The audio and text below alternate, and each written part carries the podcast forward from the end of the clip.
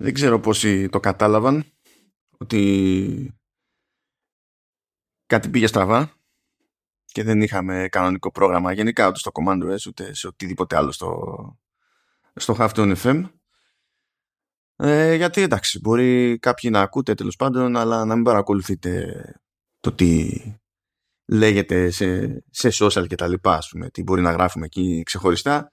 Ε, και εντάξει δεν, δεν μου φαίνονταν normal να πηγαίνω και να γράφω τώρα και στα στους λογαριασμούς του ίδιου του Χάφτουν τέλος πάντων κάποια πράγματα αλλά τέλος πάντων πήγανε, πήγε κάθε πρόγραμμα περίπατο γιατί τώρα τι έχουμε, έχουμε γράφουμε 13 του μήνα ημέρα Τετάρτη ε, πάει μια εβδομάδα που που έχασα τον πατέρα μου οπότε δεν και τέλος πάντων είχαμε προφανώς και τράβαλα πριν από αυτό. Δεν υπήρχε χρόνος, δεν υπήρχε ηρεμία, δεν υπήρχε αντοχή και ενέργεια για τίποτα. Γιατί δοκίμασα τέλος πάντων να προσπαθήσω να τελειώσω κάποιες δουλειές που ήταν σε εκκρεμότητα παράλληλα με, τη, με την παράνοια και δεν ήταν πολύ καλή ιδέα. Ειδικά σε μια μετάφραση που μου είχε μείνει, μία φορά έγραφα πέντε έσβηνα. Και για μια δουλειά που κανονικά χρειάζομαι τρεις ώρες, χρειάστηκα τρεις μέρες, οπότε απλά παραιτήθηκα από τα πάντα μετά. Και ναι, οπότε πήγαν τα πράγματα όπως πήγαν. Ξέρω ότι κάποιοι το πήρατε χαμπάρι βέβαια, γιατί εντάξει να πω μέσα σε όλα σε όσοι επικοινώνησαν μαζί μου ή μαζί μας τέλος πάντων για να πούνε μια καλή κουβέντα ευχαριστούμε προφανώς. Γιατί τώρα όπως και να γίνονται αυτά τα πράγματα σου και να γίνονται για όλους δύσκολα είναι. Όσο μισοπροετοιμασμένος και να πιστεύεις ότι είσαι δεν είσαι και πάνε όπως είναι να πάνε και τα ζεις όπως είναι να τα ζήσεις. Να κάνω μια αναφορά παραπάνω στο, στο φίλο Χρήστο ο οποίος έκανε ένα κόπο δηλαδή εντάξει εγώ, εγώ κουφάθηκα κουφάθηκε και ο Λεωνίδας νομίζω. Και μας έστειλε την, την καλή του την κουβέντα το, ο Χρήστος, τώρα γιατί εντάξει, μην πω πλήρες όνομα, δεν ξέρω αν θέλει ο άνθρωπος ή όχι, ο οποίος μας ακούει από Ιαπωνία μεριά και παραξενεύτηκε εκείνος γιατί δεν εμφανίστηκε τίποτα νέο επεισόδιο. Λέει αυτή είναι ψυχοπαθή, φαντάζομαι. Καλά, δεν λέει έτσι ο άνθρωπος. Εγώ τώρα το. Και βγάζουν πάνω σε γιορτές, βγάζουν σε ό,τι να είναι. Τι συνέβη τώρα, ε. Και το κατάλαβε ο άνθρωπος και έκανε ένα κόμμα παραπάνω να μας στείλει ένα, ένα email. Αλλά εντάξει, δεν έχει σημασία. Άλλα email, άλλα μηνύματα. Comments δεν έχει σημασία. Είναι ό,τι να είναι. Και ευχαριστώ γενικά άπαντες γι' αυτό, διότι διαφορετικά όποιος και να είναι σε τέτοια θέση αισθάνεται πιο μόνος από ό,τι θέλει τέλος πάντων να αισθάνεται εκείνη τώρα. Και τι να πω. That's that. Αν έχω να πω ένα εξτραδάκι σε αυτή την περίπτωση που τουλάχιστον καταφέρει να είναι και on topic για το Commando OS είναι ότι από σπόντα, ενώ δεν είχε τέτοια πρόθεση η αλήθεια είναι. Το, διάφορα σκαλώματα που μου βγαίνουν στο, σε συζητήσεις με τον Λεωνίδα εδώ στο Command OS αλλά ακόμα και το αρχικό σκάλωμα με Mac και Apple Stuff και τα συναφή προέκυψε όντως από, από τον πατέρα μου. Διότι ο πατέρας μου έκανε στην ουσία όλη του, όλη του τη ζωή ε, αυτό που έκανε ήταν να δουλεύει ως εργαστήριο, φωτογραφικό εργαστήριο κτλ. Και στα σπάργανα της ψηφιακής φωτογραφίας, εκεί στις πρώτες εκδόσεις του Photoshop ας πούμε, αν ήθελες Photoshop έπρεπε να έχεις Mac. Δεν έβγαινε έκδοση για Windows. Και φαινόταν αυτό και είχαμε πάει μαζί όταν ήμουν μικρός. Μη είχε πάει στην πρώτη Photovision που έτυχε να γίνει κοντά στο σπίτι μου για πρώτη φορά μετά από τα, όλες τις καραντίνες και τα λοιπά που τα πήρε όλα παραμάζωμα. Έγινε κοντά στο σπίτι μου ακριβώς την εβδομάδα που πέθανε. Αλλά τέλος πάντων όταν είχαμε πάει εκεί στην πρώτη θυμάμαι ότι έβλεπα κάτι πράγματα που δεν είχαν Windows και δεν συνειδητοποιούσα ακριβώς και τι παίζει οπότε άκουγα στην αυτή, τα συζητούσα και λίγο και συνειδητοποίησα την ύπαρξη των, των Mac σε εκείνη τη φάση και το πόσο σκάλωμα έχουν κάποιοι κλάδοι τέλος πάντων με την πλατφόρμα αυτή που τους έχει μείνει από τότε. Όπως είναι συνήθως ή ήταν ξέρω εγώ η γραφιστική και τέτοια παρόμοια πράγματα. Εδώ τι, εδώ τι να πούμε εδώ τα spreadsheets ξεκίνησαν κάποτε σε Mac. Αλλά ναι τέλος πάντων αλλά ευθύνεται ο πατέρας μου και για διάφορα άλλα σκαλώματα, όπως είπα. Δηλαδή, όταν με ακούτε και κρίνει για θέματα για τις κάμερες σε iPhone, smartphones και τα συναφή, φταίει ο πατέρας μου. Με την καλή έννοια. Και πάλι όταν τρώω φρίκες με το τι γίνεται με οθόνες, τι είναι καλή οθόνη, δεν είναι καλή οθόνη, είναι και αυτό σίγουρα ε, ευθύνη του πατέρα μου. Είναι όλα κουσούρια εντός εκτός εισαγωγικών που μου έχουν μείνει από εκεί πέρα. Οπότε θέλω δεν θέλω κάποια πράγματα είναι μέρος μου τέλος πάντων και τι να πω, δυστυχώς για εσάς είναι μέρος και το Commando S οπότε πακέτο. Να κάνω. Αυτό σας έτυχε. Αυτό έτυχε και στο Λεωνίδα. Λεωνίδα, τι κάνεις; Καλά είμαι. Ακούω. Να πω, καλά, τα έχουμε πει εμείς. Ε, βέβαια. Απ' έξω έτσι, γιατί δεν ξέρω, επειδή πολλοί ξέρεις, ε, γράφανε στα social και αυτά και δεν είναι του στυλ μου να γράφω τέτοια πράγματα.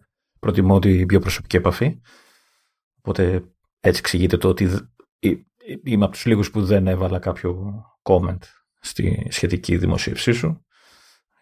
Εντάξει, τα λέμε έτσι κι αλλιώς έχουμε μια σχέση πολλά χρόνια τώρα, έτσι λίγο πιο κοντά και τα λοιπά, οπότε δεν μου λένε και τίποτα τα social εμένα σε αυτά τα θέματα.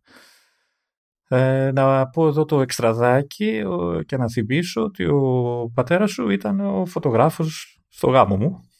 Ναι, είναι και αυτό, όντως. Ναι.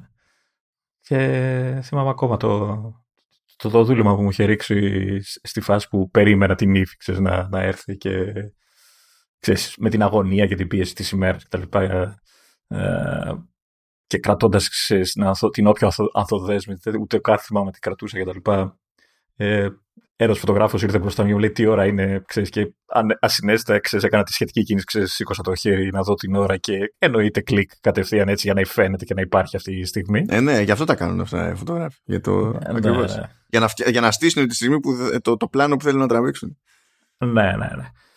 Ε, κατά τα άλλα, το μόνο που μπορώ να, να πω έτσι on air είναι ότι θέλω να πιστεύω ότι ξέρεις ότι είμαστε πιο κοντά από όσο ίσως φαίνεται, ε, κοντά σου και δίπλα σου. Ε, και εντάξει, τώρα μιλάω για μένα, αλλά από όσο ξέρεις, νομίζω ότι μιλάω για όλους τους κοινούς γνωστούς μας. Οπότε, ναι, μεν ε, νιώθεις εσύ την μοναξιά την, ε, που ανέφερες, αλλά ουσιαστικά δεν υπάρχει. Είμαστε όλοι δίπλα σου. Και προσπαθούμε, ξέρεις, προχωράμε Αυτά. Δεν ε, έχω να πω κάτι άλλο. Τι να κάνεις; Το μόνο που μπορείς να κάνεις από ένα σημείο και έπειτα είναι να θυμάσαι όσα περισσότερα θετικά μπορείς. Ε, νομίζω ότι από ένα σημείο και μετά δεν θα θυμάσαι κάτι άλλο. Θα είναι μόνο θετικά. Και αυτό από μόνο του εξή. Ξέρεις, δείχνει την επιρροή ενός ανθρώπου στη ζωή κάποιου άλλου. Οπότε, Ισχύει. Ε, έχεις τέλος πάντων να θυμάσαι, πιστεύω, πολλά πράγματα. Ε, τώρα, όσο αφορά για τα κολλήματά σου, εγώ τα πληρώνω συνήθως. Οπότε, εντάξει. Εντάξει, κοίτα, γενικά κοιτάξτε, sorry που σας ρίξαμε τώρα έτσι απότομα, αλλά τι να πω, θα κάνω το ό,τι μπορώ για να είμαι γνωστός καραγκιόζάκος σε διάφορα θέματα, τουλάχιστον δεν ξέρω, είναι και η πρώτη ηχογράφηση που, που κάνω τέλος πάντων μετά από δεκα, κάτι μέρες. Δηλαδή ταυτόχρονα είναι και λίγο τέστραν. Θα δούμε. Ξέρω εγώ. Ευτυχώς υπάρχει το μοντάζ έτσι και πάει κάτι πολύ στραβά. Ξέρω εγώ τι να πω. Καλά, δεν, δεν, δεν νομίζω ότι είναι απαραίτητο να, να κάνεις τον όποιο καραγκιόζάκο και κουλουπού κουλουπού. Εντάξει, δεν υπάρχει νομίζω καμία απέτηση από κανέναν. Έτσι, Αν νομίζω ότι θα έλεγες ότι έτσι κι αλλιώς είναι στο φυσικό μου, οπότε δεν χρειάζεται προσπάθεια. Ε, αυτό εντάξει, ναι. Προσπαθώ να είμαι λίγος έτσι, λίγο έτσι να μας πιάσουν λίγο τα δάκρυα και τίποτα. Δηλαδή να ανεβάσω κανένα, νούμερο έτσι με, με τη συγκίνηση και αυτά. Δηλαδή αφού πιάνεις την τηλεόραση θα πιάσεις και σε εμάς. Και μου το χαλάς. Εντάξει, τι, τι να κάνω. Βλέπω εδώ πέρα όσο, όσο, όσο καιρό ήμασταν off τι, τι έγινε με το Apple TV Plus και το Apple TV Plus απλά αποφάσισε ότι θα μας χτυπάει κάτω στο χώμα ξέρω εγώ, στο, στο πάτωμα μέχρι να, να μας λιώσει. Έλα, έχεις και παράπονα. Εγώ, εγώ έχω συνειδητοποιήσει ότι ό,τι έχω δει από Apple TV Plus μπορεί να, να μην είναι όλα τα, τα καλύτερα και αυτά, αλλά σίγουρα έχουν, είναι άνω, άνω ενός ε, επίπεδου. Είναι όλα αρκετά καλά. Τα περισσότερα είναι και πολύ καλά. Ενδιαφέροντα, ε, ενδιαφέροντα κυρίως, οπότε δεν με χαλάει να βλέπω λίστες με ανακοινώσεις άπειρες. Ε, βέβαια, θέλω κάποια στιγμή, ξέρεις, να, να, αυτό που λέγα και παλιότερα, να, να, να ξεκινήσει μια ροή ώστε να μην προλαβαίνουμε. Έτσι, με, να σκάει μια ανακοίνωση, αλλά να έρχεται κάποιο άλλο που έχει ήδη ανακοινωθεί. Να, να μην έχουμε κενά στην υπηρεσία. Ε, εντάξει, βλέπεις ότι κάνουν ό,τι μπορούν. Όχι, κάνουν. Η αλήθεια είναι ότι κάνουν ό,τι μπορούν. Όσο να πεις, εντάξει. Εδώ, να, ορίστε. Θα φροντίζουν να σε κοιμήσουν. Άμα έχεις καμιά μέρα ζόρι και δεν μπορείς. Ναι. το ανακοινώσανε, λέει, το Prehistoric Planet που είναι στην ουσία docu-series με πέντε επεισόδια και θα έχουν ένα επεισόδιο την ημέρα, το δείχνουν λέει 23 Μαΐου με 27 και θα έχει να κάνει με την εποχή των δεινοσαύρων και τα συναφή αλλά στην αφήγηση θα είναι ο David Attenborough και στη μουσική ο Hans Zimmer. Οπότε τελεία. Ναι, δεν χρειάζεται, δεν έχει σημασία τι δείχνει μετά. Είναι... Ναι. Το οποίο τι δείχνει, δεν ξέρω, το είδες στο τρέλερ καθόλου; Ε, είναι εντυπωσιακή η δουλειά που έχουν κάνει. Έτσι. Είναι να, από, αν θυμάμαι καλά, είναι από την ομάδα που μας έδωσε το, το καινούριο Lion King, την καινούργια έκδοση του Lion King, που είναι πιο ρεαλιστικά τα γραφεία αυτά, η οποία δεν μου άρεσε, δεν, δεν κόλλαγε με το ύφος του. Όχι, δεν είμαι και εγώ φαν. Της ταινίας. Αλλά στο συγκεκριμένο πλαίσιο κολλάει και τουλάχιστον το τρέλερ φάνηκε αρκετά εντυπωσιακό. Ε, ναι, το, η, η, σειρά να ήταν πέντε επεισόδια και να δείχνει σε λούπα πώς φτιάχνει κάποιος αυγά καγιανά με μουσική τσίμερ και αφήγηση ατέμπορο, εγώ πάλι καλά θα ήμουν. Κάτσε, περίμενε. Γιατί μιλάς για αυγά καγιανά που ό,τι και μουσική να βάλεις, ε, αυγά καγιανά, δηλαδή. Με, με, τελεία. Ναι, ε, σίγουρα επιτυχία. Ναι, εντάξει, okay, ναι, ναι. Τώρα, ισχύει, ισχύει. Ε, να τα πάω όμως λίγο γρήγορα γιατί τελείω δεν θα έχουμε ελπίδα. Σκάει άλλη σειρά. Ε, historical drama το λέει, λέγεται Chief of War. Ε, και εκεί πέρα θα δούμε σε 8 επεισόδια στην ουσία ε, που φαίνεται ότι θα κρατήσει αυτή η σειρά. Δεν τη λέει limited series αλλά όχι λέει limited series sorry. Θα πρωταγωνιστεί ο Jason Momoa και στην ουσία η σειρά αυτή θα επιχειρήσει να πει ε, να ασχοληθεί με τη διαδικασία ενοποίησης των, των διαφορετικών βασιλείων να το πούμε έτσι στη, στη Χαβάη αλλά και την, ε, και την απίκησή τους. Από τι να το πω, δυτικούς. Για εκείνους ήταν από Ανατολή ερχόμενοι. Οπότε ξέρω εγώ, δεν ξέρω πώς είναι εκεί πέρα η αντίληψη. Αλλά αυτό είναι το point τέλος πάντων σε αυτή τη, την περίπτωση. Και είναι νομίζω απόλυτα λογικό να μπλέκει με αυτά και με αυτά ο Μωμόα σε αυτή τη, σε αυτή τη φάση. Θα δούμε, είμαι περίεργος να δω. Γιατί δεν ξέρω και πολλά για εκείνη τη... Α, άρα είναι ντοκιμαντέρ και αυτό. Είναι ντοκιμαντέρ. Δεν είναι στημένο ντοκιμαντέρ, γιατί το λέει, δηλαδή δεν είναι και καλά docu-series σαν δραματοποιημένο ίσως. Ε, ναι, γι αυτό, το, γι' αυτό το λέει και historical drama. Οπότε εντάξει τώρα δεν ξέρω πόσο τσιτωμένοι θα είναι να μεταφέρουν τα γεγονότα επακριβώς αλλά τουλάχιστον ξέρεις τις γενικές γραμμές δεν θα πάνε να τις διαλύσουν φαντάζομαι δεν έχει νόημα αλλά όταν θέλεις να, το, να πεις αυτή την ιστορία από, τη, από την πλευρά των, των Χαβανέζων ε, θα έχεις κάποια τέλος πάντων ιστορικά αρχεία για να βασιστείς εκεί πέρα, αλλά φαντάζομαι ότι θα στήσει και καταστάσεις που κάπως πρέπει να λειτουργούν σε επίπεδο δράματος, ας πούμε. Για να μεταφέρεις αυτό που θέλεις να μεταφέρεις. Αλλά πραγματικά δεν έχω, δεν έχω ιδέα από, εκείνο το, από εκείνη την περιοχή και εκείνο το κομμάτι της ιστορίας, οπότε μήνυμου, δηλαδή όλο και κάτι θα μάθω. Θα βλέπει ο Jason σε αυτή τη σειρά ή όχι; Εντάξει, αυτή θα βλέπει. Σε αυτή τη σειρά τώρα βέβαια ξέρεις ότι από Κάτσε για να μην πω και και, και χαζομάρα. Ε, θυμάσαι τώρα, εντάξει, δεν το κάνω για να ξεφτυλίσω την κατάσταση, έτσι το κάνω επειδή όντως αυτό είναι το, το reference. Θυμάσαι από, από Dragon Ball το, αυτό που ειδικά στην Ελλάδα το λέμε Kamehameha or something. Κάτι τέτοιο. Δεν, δεν έχω μεγάλη σχέση με το Dragon Ball. Οπότε. Δεν έχεις ακούσει αυτό σαν η αρχή τέλος πάντων. Όχι. Α, εντάξει. Τι να... Νόμιζα ότι έστω και εξόφαλσα θα, θα, σε είχε πάρει. Αλλά αυτή είναι η ονομασία Χαβανέζου ε, βασιλιά βασικά.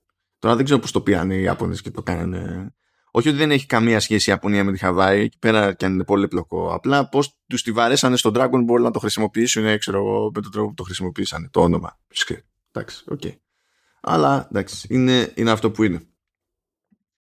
Πάμε παρακάτω. Παρακάτω έχουμε το Constellation που είναι λέει psychological thriller ε, με Νόμι Apache και Jonathan Banks. Και στην ουσία είναι και sci-fi ταυτόχρονα γιατί υποτίθεται ότι η Apache στο ρόλο της Τζο επιστρέφει λέει στη γη ε, ύστερα από κάτι που πήγε στραβά στο διάστημα και συνειδητοποιεί ότι κάποια κομμάτια της ζωής της φαίνεται να λείπουν, ξέρω εγώ, να μην έγιναν ποτέ, απλά να εξαφανίστηκαν πράγματα, δεν ξέρω, δεν μπορεί να διευκρινίσετε εδώ πέρα. Και το ζήτημα είναι να καταλάβει τι έχει παιχτεί και ενδεχομένως να υπάρχει και κάποιο, κάποια πλεκτάνη από πίσω και τα λοιπά και τα λοιπά. Θα, θα δούμε πώς θα πάει γι' αυτό. Είμαι πολύ περίεργος να δω τον, τον Banks. Καλά την απάντηση, δεν ξέρω αν είναι στην ποσότητα. Δεν είναι... Και το Banks το ξέρω. Απλά ο, ο Banks για μένα μέσα στο κεφάλι μου είναι για πάντα ο χαρακτήρας του σε, σε Breaking Bad και Better Call Saul. Να. Δεν ξέρω πώς θα, πώς θα ξεφύγω από αυτή τη σκιά, ας πούμε. Μου, μου τραβάει την προσοχή και μόνο που έχει έτσι κομμάτια space και τέτοια, οπότε ελπίζω να έχει και να μην είναι απλά ψυχολογικό μες στο κεφάλι της και τέτοια. Ε, τώρα δεν ξέρω. Κοίτα, σου λέει ότι η φάση ξεκινάει επιστρέφοντας στη γη. Μπορεί να μην έχει μετά πολύ πράγματα από διάστημα, αλλά ότι θα παίζει ένα στοιχείο sci-fi δεν μπορεί των πραγμάτων. Δηλαδή, okay. ε, πιου πιου θα έχει τίποτα. Ε, γιατί, να έχει, γιατί, γιατί πρέπει να τα ευτελίζεις όλα. γιατί πρέπει να είναι πιου πιου. Ω συνεχίζουμε, ανακοινώθηκε και το The Big Cigar, το οποίο βασίζεται σε σχετικό άρθρο και πραγματική ιστορία. Ε, νομίζω ότι δεν υπάρχει τρόπος να μην είναι γελοίο το concept εδώ πέρα. Διότι λέει τέλος πάντων ε, ότι ο Huey P. Newton που ήταν ε, ηγέτης της οργάνωσης Black Panther ε, διώχθηκε, οκ, okay, αυτό προφανώς δεν είναι αστείο και κατάφερε με, με τη βοήθεια ενός ε, παραγωγού του, του Hollywood που ήταν παραγωγός τέλος πάντων στο γνωστό Easy Rider να καταφέρει να δραπετεύσει και να σηκωθεί και να φύγει να πάει στην Κούβα. Τώρα πώς ακριβώς ένας κινηματογραφικός παραγωγός βοηθάει τον οποιονδήποτε να διασχίσει τις ΗΠΑ και να φτάσει στην Κούβα δεν το ξέρω. Και είμαι πολύ περίεργος να δω πω τι, τι, τι θα παιχτεί εκεί πέρα. Άρα και αυτό βασισμένο σε πραγματικά γεγονότα; Ναι, γενικά παίζει πολύ μεταφορά από βιβλίο, διασκευή από άρθρο, ε, μεταφορά podcast που το podcast στην ουσία ε, βασιζόταν σε πραγματικά γεγονότα ή κάλυπτε και ανέλυε πραγματικά γεγονότα, δίνουν και παίρνουν αυτά πλέον. Okay. Δεν γλιτώνει κανείς. Και μιας και δεν γλιτώνει κανείς, ανακοινώθηκε και το limited series που λέγεται The White Darkness με πρωταγωνιστή τον Tom Hiddleston, ε, το κατακόσμο Loki, για να συνεννοούμαστε. Μπράβο, λέει και εγώ. Είναι, πολλά, είναι διάφορα πράγματα ο άνθρωπος. Εντάξει, του έχω φοβερή συμπάθεια, αλλά για να συνεννοηθούμε γενικά, να είμαστε σίγουροι ότι συνεννοηθήκαμε, λέμε Loki τώρα για να, για να βγάλουμε άκρη. Και αυτό βασίζεται, νομίζω, σε, σε πραγματική ιστορία. Ε, του, του Henry Worsley ο, ο οποίος λέει πρώην στρατιωτικός και τα λοιπά ε, μπήκε στη διαδικασία να διασχίσει λέει την Ανταρκτική και προφανώς δεν πήγαν όλα καλά. Δηλαδή, και στο, okay. στο ρόλο αυτό θα είναι ο Χίτλστον και τα, και τα λοιπά.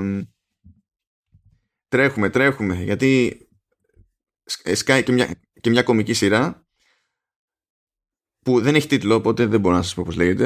Δεν ξέρω γιατί την ανακοίνωσε έτσι. Έβγαλε δελτίο τύπου η Apple και λέει ότι a new untitled comedy adventure series. Τι να σας πω τώρα εδώ πέρα αλλά πρωταγωνιστεί ο Noel Fielding και υποτίθεται ότι έχει να κάνει με τον Dick Turpin ο οποίος είναι θρηλυκή βρετανική προσωπικότητα υποτίθεται ήταν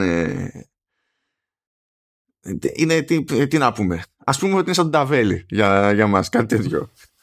Κάπως έτσι. Απλά επειδή θέλουν να το κάνουν κομμωδία εδώ πέρα, υποτίθεται ότι θα τον δείχνουν ρε παιδί μου ότι είναι ήδη πάρα πολύ γνωστός ότι έχει μια, μια δραματικότητα τέλος πάντων. Μια υπερβολή στον τρόπο με τον οποίο ε, δρά ως, ως ληστής. Αλλά φαντάζομαι α, και λέει έχει και πολύ καλό μαλλί. Δεν ξέρω πώς να το πω αυτό. Έτσι λέει εδώ και υποτίθεται ότι μαζί με τη συμμορία του και τα λοιπά προσπαθεί να, κατα...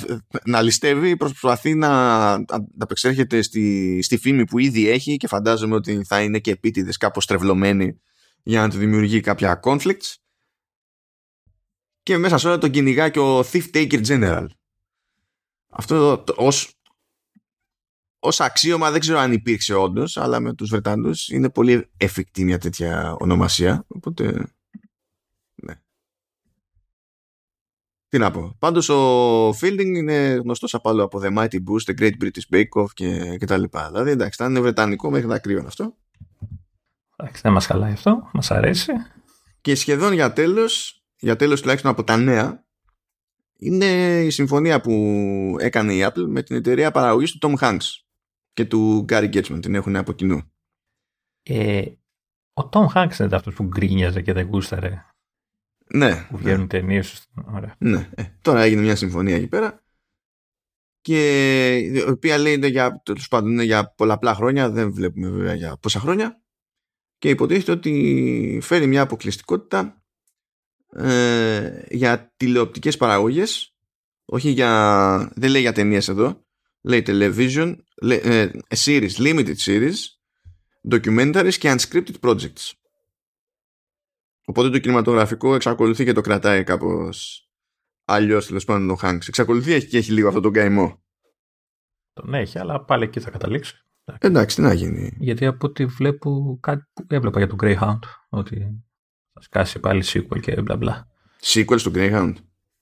Κάτι είχα δει, τώρα μπορεί να, να το θυμάμαι και λάθος. Οκ. Okay. Ε, και με αυτά και με αυτά, επειδή υπάρχει αυτός ο αναβρασμός, ε, βγήκε και εκεί μια αναφορά στο Business Insider που λέει ότι ζορίζονται στο Apple TV Plus. Δεν φτάνουν οι middle managers, λέει. Ε, υπάρχει, υπάρχουν θέματα επικοινωνίας γίνονται διάφορα κουφά. Όπως λέει, ξεκίνησε να προβάλλεται λέει, μια σειρά που δεν διευκρινίζεται ποια είναι πριν πέσουν οι τελικές υπογραφές στη συμβόλαια. είναι λίγο ανάποδο αυτό, είναι λίγο περίεργο. Γκρινιάζουν, γκρινιάζουν γιατί σου λέει ώρες ώρες λέει η Apple με το Apple TV Plus είναι σαν να μαρκετάρει ξέρω εγώ παραγωγές σαν να μαρκετάρει iPhone οπότε περιμένει μέχρι τελευταία στιγμή για να πει πράγματα ας πούμε δεν μπορούμε να αποκαλύψουμε τίποτα. Αυτό εμένα μου δείχνει ότι απλά έρχεται με μια άλλη νοοτροπία που δεν είναι η κλασική χολιγουντιανή οπότε είναι κόντρα σε αυτό που έχει μάθει κάποιος και είναι πιο εύκολο να, του, να, να τον ξενήσει. Τώρα για καλό για κακό άλλο άθλημα. Το θέμα είναι αν η καθιερωμένη νοοτροπία λειτουργεί και έρχεσαι εσύ με την άλλη νοοτροπία και τα αφήνεις τα πάνω κάτω εντάξει, καλό είναι η, διαφορε... η διαφορετικότητα, ε, οι διαφορετικές συνοτροπίες κτλ. Αλλά το θέμα είναι να λειτουργεί. Και αν κρίνω από, το, από την κρίνια που λένε ότι δεν, ξέρεις, δεν μπορούν να, να πούνε τίποτα κτλ., μπορεί και να μην λειτουργεί όσο θα ήθελε η Apple, ξέρω εγώ. Εντάξει, τώρα σχετικό είναι αυτό, γιατί τα έχουμε πει εδώ, ότι η Apple το πάει λίγο λαου-λαου με το Apple TV Plus. Ε, γιατί εντάξει είναι μέρος ενός άλλου μεγαλύτερου puzzle ας πούμε σε, όταν έχουμε να κάνουμε γενικά με τέτοιες εταιρείες, όχι δεν και καλά μόνο με, τη, μόνο με την Apple αλλά κοίτα, στο χώρο αυτό να τα βάλεις κάτω εξακολουθούν και είναι νέοι. Δηλαδή, εγώ πιστεύω ότι είναι περίεργο να μην κάνουν πράγματα στραβά και να μην έχουν πράγματα να μάθουν. Είναι δύο χρόνια και κάτι πλέον. Δηλαδή, μπορεί να φέραν ανθρώπους προφανώς που ξέρουν τη δουλειά, αλλά αυτό δεν πάει να πει ότι όλη η εταιρεία είναι έτοιμη να οργανωθεί αναλόγως. Και γι' αυτό έχει. Μου κάνει εντύπωση και εδώ το παράπονο είναι ότι υπάρχει ένα θέμα με, τη, με το οργανόγραμμα, ας πούμε και υποτίθεται ότι χρειάζονται περισσότεροι middle managers. Okay. Δηλαδή ε, δεν θυμάμαι ποτέ να ακούω κάπου ότι γενικά η λύση σε ένα πρόβλημα είναι περισσότεροι middle managers. Δηλαδή για, για να το πιστέψω αυτό πρέπει να είναι τόσο λίγοι εδώ πέρα. που, κανένας, ας πούμε. ναι, που δεν ξέρω ότι Okay. Άρα, άρα πιθανολογώ ότι δεν ξέρουν σε ποιον αναφέρει ο καθένας. Μάλλον θα παίζει κάποιο τέτοιο. Ναι, ή πενοχλούνται, ξέρω εγώ, οι παραγωγοί που πρέπει, ξέρεις, λένε κάτι σε κάποιον, σε αυτούς που πες ότι έχουν το ρόλο του handler, του δικού τους του manager, ας πούμε, για το project. Και εκείνοι μετά τρώνε χρόνο επειδή πρέπει να πάρουν το OK από παραπάνω, αντί να έχουν το περιθώριο να, να πάρουν την ευθύνη οι ίδιοι, ας πούμε, και να πάρουν την απόφαση. Αυτά δεν είναι παράξενα σε μια εταιρεία όπως την Apple που θέλει να κάνει τα κουμπάντα αλλιώς. Αλλά νομίζω ότι εντάξει, μπορεί να χρειαστεί προσαρμογή και από τις δύο μπάντες. Γιατί στην τελική, τώρα δεν το λέω αυτό στα σοβαρά σαν να ξέρω το χολικουντιάνο το άθλημα, έτσι δεν το ξέρω. Απλά από τη μία σίγουρα η Apple δεν γεννήθηκε έτοιμη για τέτοια business και από την άλλη βέβαια το ότι ένας χώρος έχει μάθει κάπως δεν πάει να πει ότι αυτός είναι ο ένας και μοναδικός τρόπος. Το θέμα όμως είναι αν η Apple έχει ή μάλλον μπορεί, θέλει να δείξει την απαραίτητη ευελιξία ώστε να προσαρμοστεί που λες. Και δεν ξέρω κατά πόσο είναι ευέλικτη μια εταιρεία σαν την Apple σε τέτοια θέματα. Εντάξει, όταν έχεις τέτοιο μέγεθος τώρα πια. Ναι. Ναι, ρε παιδί μου, αλλά, αλλά το να. αν η νοοτροπία σου είναι, ξέρεις, αυτό και τέλος. Ναι, θα γκρινιάξεις πολλοί κόσμο. Ειδικά όταν μπαίνεις σε ένα χώρο που δεν είναι ο συνηθισμένος. Αυτό λέω. Μήπως ξέρεις, πρέπει να κρατάει λίγο πιο ανοιχτό έτσι, μυαλό, ρε παιδί μου, έτσι, να, να προσεγγίζει πιο ευέλικτα τα θέματα. Εντάξει, μπορεί και να το κάνει, αλλά τώρα ποιος ξέρει. Ναι. ναι, Απλά θέλω κάποια πράγματα θέλουν και χρόνο ακόμα και όταν κάνεις. Έχεις τις σωστές αντιδράσεις, παιδί μου. Δεν είναι. Ειδικά σε τόσο μεγάλα καράβια, έτσι. Ειδικά σε τόσο μεγάλα καράβια. Τώρα από εκεί και πέρα στα ψηλά από Apple TV Plus πήρε ανανέωση για δεύτερη σεζόν του Severance. Ε, πήρε ανανέωση το Make or Break πριν πριν, βγει, πριν πρωτοβγεί. Ναι, δεν έχει βγει αυτό. πήρε, πήρε, πήρε ημερομηνία για τη δεύτερη σεζόν το Physical, ότι είχε ανανοηθεί το ξέρουμε. Θα σκάσει 3, 3 Ιουνίου. Αφασία σειρά, δεν μπορώ να πω. ναι. Ανακοινώθηκε ε, δεύτερη σεζόν για το Greatness Code και έρχεται στις 13 Μαΐου. η επιστροφή του Fall Mankind με την τρίτη σεζόν έρχεται στις 10 Ιουνίου. Χαιρόμαστε. Και τι άλλο έχουμε εδώ; Α, και 24 Ιουνίου έρχεται το, το Loot. Που τέλος πάντων έχουμε ξανασχοληθεί με αυτό, οπότε θα το κάνουμε εδώ πέρα Και έτσι για να κλείσουμε τον κύκλο, για κάποιο λόγο ανακοινώθηκε και νέο Apple Original Podcast που λέγεται Run Bambi Run. Θέλω να σταθώ σε ένα κομμάτι, εδώ, σε μια τάκα. και αυτό έχει να κάνει πραγματική ιστορία γιατί υποτίθεται ότι ε, μία αστυνομικός κατηγορήθηκε και καταδικάστηκε στα 21 της χρόνια. Φαντάζομαι με το που έγινε αστυνομικός. Δεν ξέρω πώς, ποια είναι τα, πώς λειτουργεί το πράγμα εκεί πέρα αλλά anyway ε, κατηγορήθηκε και καταδικάστηκε για τη, για τη δολοφονία της πρώην γυναίκας του, τε, ε, το, του τότε νέου της άντρα. Και τελικά κατάφερε και δραπέτευσε και μετά από χρόνια κατάφερε στην ουσία να βγει, να βγει αθώα.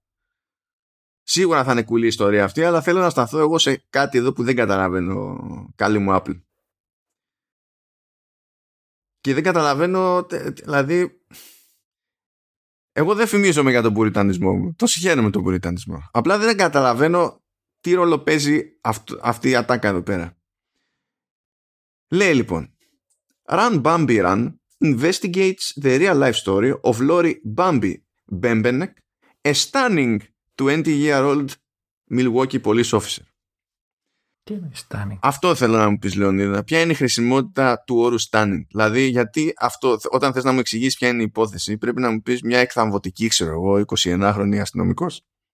Ποιο ότι ήταν όμορφη; Στην, στην ομορφιά της αναφέρεται ή στο ότι ήταν εντυπωσιακό αυτό που ε, έκανε; Ε, συνήθως όταν στο πετάνε ξερά και με βάση τη δομή της πρότασης εδώ δεν φαίνεται να είναι για, το, για κάτι εντυπωσιακό που έγινε. Φαίνεται να είναι η ίδια stunning που μπορεί να, μπορεί να είναι η κοπέλα. Δεν είναι αυτό το ζήτημα. Θα με κάνεις να ψάξω τώρα, να δω πώς είναι. Δε, δε, αλλά ποιο είναι το point; Ποιο είναι το point; Δηλαδή αυτά τα περιμένουμε σε τελενοβέλες. Δηλαδή να πει ότι μια πανέμορφη κληρονόμος ε, που αυτή, οκ, okay, εδώ δεν είναι. Τέλος πάντων. Ναι. Ψά, ψά, ψάχνω φωτογραφίες. Περιμένετε λίγο. Σταματάει το podcast εδώ. Μέχρι να δω πώς είναι η στάνη. Πρέπει να είναι αυτή, πρέπει να είναι η πιο χρήσιμη στιγμή, φαντάζομαι. Ναι. Και είναι και από χρόνια πλήν, έτσι. Γιατί... Ναι, ναι, είναι παλιά. Είναι... Ναι, γιατί πλέον η γυναίκα είναι. Δεν είναι, βασικά. Γιατί τέτοιο, ε, πέθανε το 2010, στα 52. είναι γεννημένη το 58. Άντε βρες τώρα εσύ. Ωραίο το έχω Ε, διαλέξει. ντροπή το- δε- δε- Δεν ψάχνω το, δεν τροπή, εντάξει. Εντάξει, εντάξει, ναι, οκ. ψάχνω εδώ μεταξύ, λέω δεν ψάχνω, αλλά ψάχνω. δεν την ξέρω την ιστορία καθόλου. Δεν έχω, δεν έχω ιδέα δηλαδή. Καλά, εγώ τον ταξικέγομαι με True Crime Pro- Podcast. Έχω ακούσει και τα άλλα τα ανάλογα που έχει κάνει μέχρι τώρα που είναι τα Apple Originals. Θα τον κάνω τον κόπο. Τέλος πάντων, έχουν βγει τα δύο. Μπορεί μέχρι να βγει αυτό το επεισόδιο να έχεις σκάσει και το τρίτο επεισόδιο.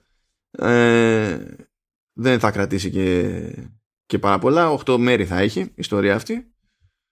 Εγώ θα τον κάνω πιο εύκολα τον κόπο, εντάξει, γιατί από podcast ακούω πάρα πολύ πράγμα. Πιο δύσκολα χωράω έξτρα σειρές και έξτρα ταινίες στο πρόγραμμα, αλλά με podcast μπορώ και καταπίνω. Αυτό από τα του Apple TV Plus. Δεν ξέρω αν το παρατήρησε, Λεωνίδα, αλλά είχα σε κάποια φάση ένα μικρό section εδώ πέρα με κάτι νέο για Apple Fitness Plus, αλλά μέχρι και εγώ παρατήθηκα και το εξαφάνισα από το Note. δεν, δεν πρόλαβα καν να το, να το δω. Εντάξει, εντάξει. Οπότε θα πάμε τώρα με τη μία σε Apple Arcade που στο μεσοδιάστημα όσο λείπαμε βγήκαν, είχαμε τρεις προσθήκες οι δύο ήταν εκδόσεις Plus, είναι το Pocket Bill Plus και το Sonic Dash Plus το Sonic Dash Plus το μεταξύ, το original είναι και από χρόνια πίσω έτσι, δηλαδή, Ναι, το, το, είχα, το είχα παίξει το, το, γιατί νομίζω ότι δίνονταν free ε, και το κατέβασε και είχε τα κλασικά του ε, ε, και ήταν καλό, δηλαδή για το είδος του ήταν, είναι αρκετά προσεγμένο ε, Endless Runner για να, για να πούμε, για να καταλάβει ο κόσμος ε, το Pocket Build Plus το άνοιξα και το έκλεισα. Δεν κατάλαβα καν πώς παίζει. Να κατάλαβα. Ε, κάτι χτίζεις τέλος πάντων. Μάλλον χτίζεις τσέπες, δεν ξέρω. χτίζεις τσέπες. δεν, κατα, δεν είναι για μένα. Δεν, δεν, δεν, δεν κατάφερα καν να χτίσω οτι, οτιδήποτε.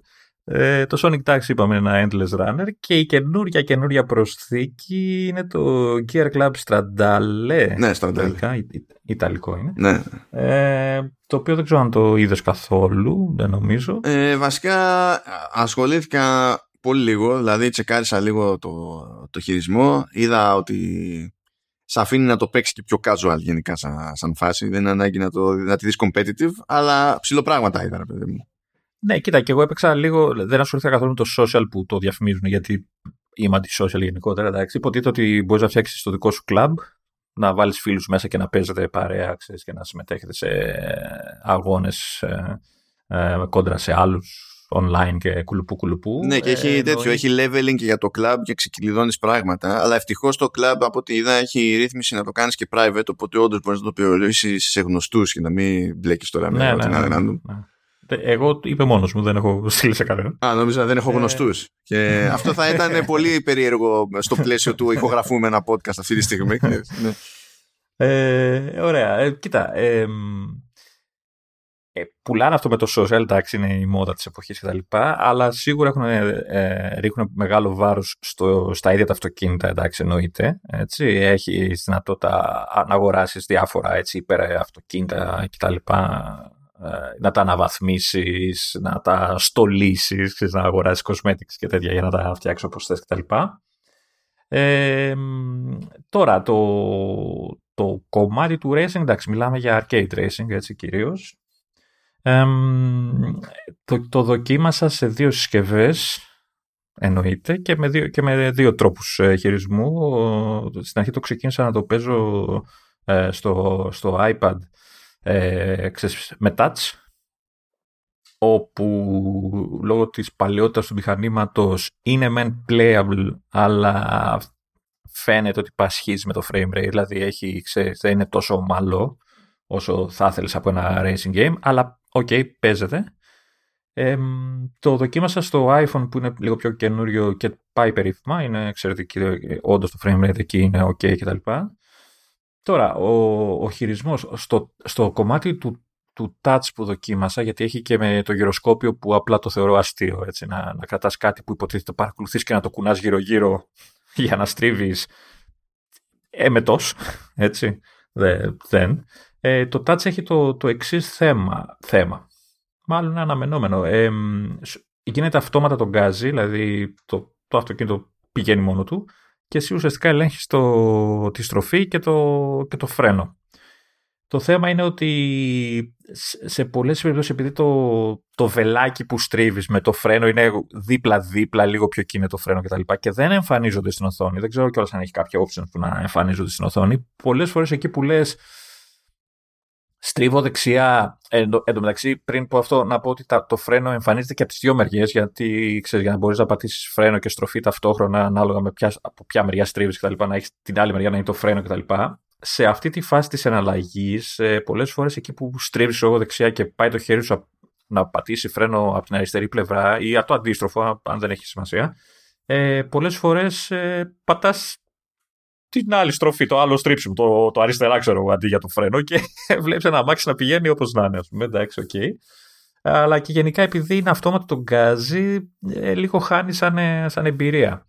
Ε, το δοκίμασα λίγο πριν ε, ξεκινήσουμε να γράφουμε και με χειριστήριο, το οποίο είναι super, είναι ε, η, η, η κλασική παραδοσιακή εμπειρία ενός racing με τον γκάζι του σκανδάλ και τα λοιπά. Το μόνο που παρατήρησα είναι ότι παρόλο που στα options υπάρχει αντίστοιχη ρύθμιση, δεν είδα να έχει δόνηση. Ενώ έχει για on-off, ξέρεις, vibrations και τέτοια, για κάποιο λόγο δεν ένιωσα δονήσεις στο χειριστήριο. Τώρα δεν ξέρω αν έκανα εγώ κάποιο λάθος. Ενώ σε κάποια πράγματα με, με touch controls έχει haptic feedback. Δηλαδή, μόλις βγεις λίγο δηλαδή από το, από το δρόμο, ας πούμε, το καταλαβαίνεις, αρχίζει και χτυπάει και καλά η ανάρτηση. Σε, εμένα ούτε στο, στο, κινητό, στο κινητό νομίζω ότι δεν, δεν ένιωσα καθόλου feedback. Δεν ξέρω, δηλαδή να έχω κάνει καμιά ρύθμιση περίεργη στο κινητό, να, μην, να υποστηρίζεται. Εμένα, εμένα μου έτυχε πάντως. Μήπως υποστηρίζεται σε πιο καινούρια μοντέλα, δεν, δεν ξέρω. Γιατί δεν, έχει, γιατί δεν έχει Taptic Engine το 8, ας πούμε. Δεν θυμάμαι. Ναι, όχι, ε. έχει, έχει. Πώς δεν έχει, νομίζω τα πρώτα που έχουν. ναι, γιατί νομίζω ε... Taptic Engine βάλανε, άρχισαν και βάζανε, όχι γενικά δόνηση, αλλά Taptic Engine έτσι όπως το έχουν στο μυαλό τους τέλος πάντων, από τότε που αρχίσανε να έχουν το home button, αλλά να μην είναι κανονικό κλικι-κλικι. Να είναι. Ναι. ναι. ναι.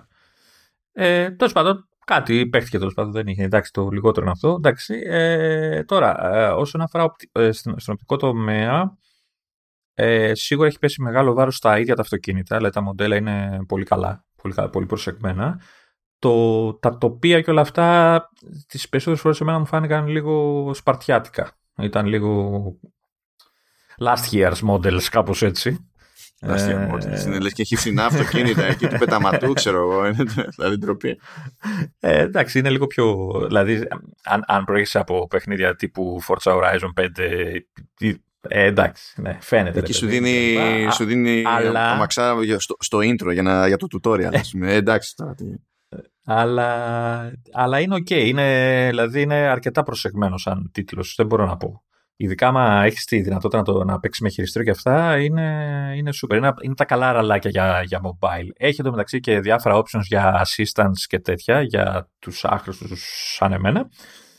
Έτσι, για να μπορείς να τρακάρεις στους τοίχους με υποβοήθηση γιατί δεν υπάρχει περίπτωση να την γλιτώσω ποτέ σε καμία στροφή. Ε, κατά τα άλλα, αυτό, εντάξει. Τραβάει, ρουφάει την μπαταρία σαν να μην υπήρχε. εντάξει, οκ. Okay. Ε, Γενικά αυτό τείνει να είναι εκ των πραγμάτων. Εντάξει, δεν προσπαθεί να είναι και simulation, γιατί από τη στιγμή που έχει να λειτουργήσει και με touch controls και μπορεί να είναι και ανταγωνιστικό, δεν σε παίρνει να είσαι τέρμα simulation, εντάξει. Γιατί μάνι μάνι με το χειριστήριο εκεί θα σε σκίσει ο άλλος Μπορεί να σε σκίσει έτσι κι αλλιώς έχουν τα πράγματα, αλλά άμα προσπαθούσε να κάνει simulation θα στέσκιζε ακόμη περισσότερο με, με χειριστήριο. Αλλά εντάξει, νομίζω ότι το iCandy υπάρχει χωρίς να είναι υπερβολικό. Εμένα αυτό που μου αρέσει στο concept βασικά είναι αυτό που μου άρεσε και στα Test Drive Unlimited, τα, ας το πούμε, όχι τα παλιά παλιά Test Drive, τα Test Drive τις, τα Open World αυτά. Τα περίπου ναι, που που νομίζω το πρώτο είχε βγει όταν ζούσε ακόμη η Atari ως publisher. Τώρα δεν ξέρω τι ζει. Ζει, αλλά δεν ξέρω τι είναι. Ούτε αυτή ξέρει τι είναι. Um, αλλά ήταν από την, ίδια, από την ίδια ομάδα βασικά, από την Eden Studios και έχει αυτό που σε αφήνει να διαλέξεις πώς θες να το παίξεις το παιχνίδι. Αν θες να το παίξεις πιο ανταγωνιστικά ή αν θες να το παίξεις πιο χαλαρά με τη λογική ότι σε αφήνει και να κόβεις βόλτες ας πούμε στο, ε, στο κομμάτι αυτό της Ιταλίας που έχουν αποφασίσει ότι θα είναι ο κόσμος τέλος πάντων του, του παιχνιδιού και μπορείς όντως να το δεις και λίγο σαν πιο εμπειρία ρε παιδί μου, να χαζέψεις κανένα αξιοθέατο, να οδηγείς χαλαρά το, το αμάξι που θέλεις, απλά να κάνεις τη βόλτα σου και από εδώ πάνε και άλλοι, χωρίς να ντε και καλά να πρέπει να μπλέξεις σε κάτι πιο ανταγωνιστικό. Μ' αρέσει αυτό όταν υπάρχει σαν, σαν επιλογή. Γιατί υπάρχει μεν και σε άλλα παιχνίδια, αλλά τίνει να είναι πιο, πιο ψευδέστηση. Από την άποψη ότι σε αφήνει να κυκλοφορεί σε έναν ανοιχτό κόσμο, αλλά κάθε λίγο και λιγάκι σου πετάει ειδοποίηση ότι υπάρχει αυτό το challenge και υπάρχει αυτό το challenge και υπάρχει αυτό το challenge. άμα ε, ο άλλος αναβάζει τα φώτα, άμα τα πατήσεις αυτό, ξεκινάει δυναμικά αυτό το challenge. Ε, ναι, όταν θέλω να κάνω chill, θέλω να κάνω chill. Ναι, ναι. Για, για φανταστείτε να βγαίναμε στους δρόμους με, με αμάξι κάτι και λίγο να μας πέταγε κάποιος ότι τώρα δεν μπορείς να ξεκινήσεις challenge. Γιατί δεν κατάλαβα. Έτσι δεν συμβαίνει. Δεν είναι ένα challenge γενικά να οδηγήσετε, ειδικά στους δρόμους της Αθήνας. Ναι, αλλά αυτό προκύπτει από άλλους παράγοντες. Δεν είναι ότι σου πετάνε ειδοποιήσει από εδώ και από εκεί και σου έρχεται. Πάμε μια κόντρα, πάμε μια κόντρα. Ε, ε, ε, ε. δεν είναι αυτό. Απλά θα αποφασίσει ότι θα κάνει παράνομη προσπέραση, ότι τα φλάσ δεν χρειάζονται είναι για τους αδύναμους. Είναι άλλο. Ε, ναι, και εσύ θα τσαντιστείς και θα πας μετά κοντά του και θα κάνετε μια κόντρα. θα αρχίσετε να βρίζεστε, ξέρω εγώ. Κάτι τέτοιο. Ή θα τους ε, πάει τα, τα φανάρια γιατί λες, αφού δεν τα χρειάζεσαι. το αποτέλεσμα είναι το ίδιο. Η, η έναρξη είναι διαφορετική με το, το τρόπο που ξεκινάει όλη η φάση. ναι, ναι, ναι, εντάξει. Το, το καταλαβαίνω. Οπότε ας πούμε ότι πάει και το, και το Apple Arcade. Το μεταξύ εμφανίστηκαν και, και τα καινούργια, ε, τα, τα επόμενα. Ναι, ισχύει όντως. Και έχει, έχει σίγουρα ένα παιχνίδι που σίγουρα θα ενδιαφέρει τον αδερφό μου, που είναι το μπιλιαρδάκι που διαφημίζουν. Κάτσε να θυμηθώ και ποια είναι. Ναι, έχει ένα μπιλιάρδο. Α, Pro Snooker Pool 2022 Plus. Ναι. Α, Construction Simulator. Λοιπόν, Construction Simulator 2, το οποίο αυτό είναι αστείο, γιατί κάθισα, απόρρισα λίγο με αυτό και κάθισα και χάζεψα. Και υποτίθεται ότι υπάρχει επιπληρωμή στο store και υπάρχει και έκδοση light, αλλά έχει βγει και η έκδοση 3 σε light και επί πληρωμή. Και πώς με αυτό σαν δεδομένο έχει ένα κονέ για να σκάσει το Apple Arcade έκδοση 2, δεν το πολύ κατάλαβα. Όχι ότι σιγά, τι είχαμε, τι χάσαμε, αλλά μου φαίνεται περίεργο κονέ αυτό ρε παιδί μου, περίεργη συμφωνία. Αλλά οκ, okay, εντάξει. Εν μεταξύ από ό,τι βλέπω την Παρασκευή θα σκάσουν και τα δύο μαζί. Είναι plus και τα δύο, και το pool και το construction simulator. Φθηνά τη γλιτώσαμε. Ναι. Ε, και μετά έχει άλλο ένα που δεν βλέπω γιατί το λογότυπο είναι περίεργο. Moonshot. Moonshot, ναι. A Journey Home το οποίο κάποιο mobile summon θα είναι περίεργο. Αυτό φαίνεται να είναι καινούριο πάντως. Ναι, δεν βλέπω για Plus. Αυτό φαίνεται να είναι καινούριο. Ένα μετά είναι το Prune Plus. Από ό,τι καταλαβαίνω. Το Prune αυτό είναι του Αγίου, ε. Νομίζω το ξέρω και το κάπου το έχω ξαναδεί. Ακόμα υπάρχει και μπορεί να αγοραστεί ξεχωριστά. Είναι στα 5 ευρώ, αν θέλει κάποιος. Αλλά κάτσα να δω που, πότε πρωτοβήκε. Γιατί πραγματικά. Δηλαδή, σκέψω ότι Apple Game, πήρε Apple Game of the Year το 2015 τελευταίο update πριν από τρία χρόνια. Κάτσα να δω και version εκεί ιστορία να γελάσω. Έξι χρόνια. Έξι χρονών είναι το παιχνίδι. Πάντως έχει αρχίσει να διαφαίνεται μια, ένα μοτίβο έτσι, στις κυκλοφορίες του arcade. Τρία απλά σε ένα καινούριο στο μήνα μέσα. Ναι, ναι, κάτι τέτοιο. Μα είχαμε, είχαμε απορρίσεις και στο παρελθόν. Είναι λίγο unsustainable να πεις ότι βγαίνουν τόσα originals, δηλαδή τέσσερα originals το μήνα SI. Δεν, δεν... Ναι, ναι. Και, και, όχι μόνο αυτό. Και ζόριζες και τους, τους developer και θυμάσαι ότι είχαμε πολλές περιπτώσεις που φαινόταν ότι το παιχνίδι ήταν ε, σαν έτοιμο να κυκλοφορήσει, ρε παιδί μου. Ε, εντάξει. Ε, είναι έξυπνη η κίνηση αυτή που κάνουμε τα Plus. Είναι έξυπνη γιατί και ξέρεις, ανακαλύψεις παιχνιδάκια, ακόμα και παλιότερα παιχνιδάκια τα οποία ξέρεις, τα, είτε δεν ήθελες να τα πληρώσεις, είτε ήταν free to play εξαιρετικά που έπρεπε ξέρεις, να περιμένεις 40 ώρες για να παίξεις μια επόμενη πίστα κτλ. Οπότε είναι έξυπνη δηλαδή και, και γεμίζει η υπηρεσία και αναδεικνύονται παιχνίδια που μπορεί να χαθήκαν ή ξέρω εγώ δεν ε, φάνηκαν όσο θα έπρεπε. Χώνεις και τα καινούργια κάθε τόσο. Εντάξει, δείχνεις νομίζω δείχνει την υπηρεσία να έτσι ζωντανή. Φαίνεται τι κάνει να φαίνεται ζωντανή. Ναι, δεν, δεν την παρατάει. Απλά δεν, δεν νιώθω ότι την προωθεί κιόλας. Είναι. Δεν ξέρω. Ναι, έχει ένα, μια στασιμότητα, τη νιώθει. Ναι. ναι. Αλλά τουλάχιστον μπαίνει πράγμα μέσα. Τέλο πάντων. Α δούμε. Προχωράμε. Είμαι σίγουρος ότι συγκλονίστηκες αν το είδες αυτό στη λίστα, Λεωνίδα. Κάποια, κάποια πράγματα τα, ξέρεις, τα βλέπω και δεν τα βλέπω ουσιαστικά, ρε παιδί μου. Δεν δεν, δεν καταγράφονται στο, στο υποσυνείδητο, στο, στο ενσυνείδητο μάλλον. Δεν ξέρω αν το έχεις καταλάβει. Και γενικά αν έχετε προσέξει ότι τα τελευταία εκεί πέρα δύο-τρία χρόνια από εκεί που ήταν ε, το κλασική ατάκα της Apple ότι θεωρούμε ότι βρισκόμαστε στο σταυροδρόμι της τεχνολογίας και του λογισμικού, του, του, του υλικού και του λογισμικού, hardware and software. Τώρα λένε ότι είμαστε στο σταυροδρόμι του hardware, software and services. Δεν ξέρω αν το έχετε καταλάβει που είναι η νέα καραμέλα. Εντάξει. Γιατί να μην βάλει και άλλα services η Apple. Αυτό δεν σημαίνει ότι θα πάει θα βάλει μια συνδρομητική ακόμη υπηρεσία.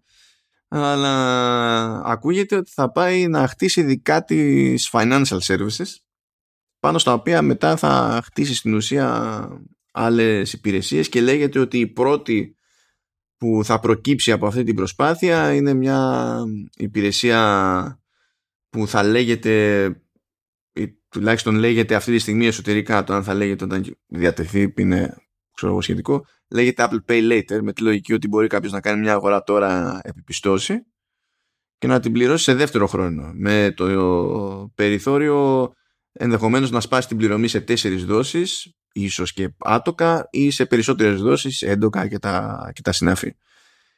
Ε, δεν είναι ότι δεν έχει διάφορες ήδη τέλος πάντων υπηρεσίες του είδους η, η Apple όλα, όλα, τα σχετικά που έχει δηλαδή Apple Card ε, το, upgrade, το upgrade program που έχει για τα iPhone κτλ όλα αυτά πάνε μέσω τραπεζών.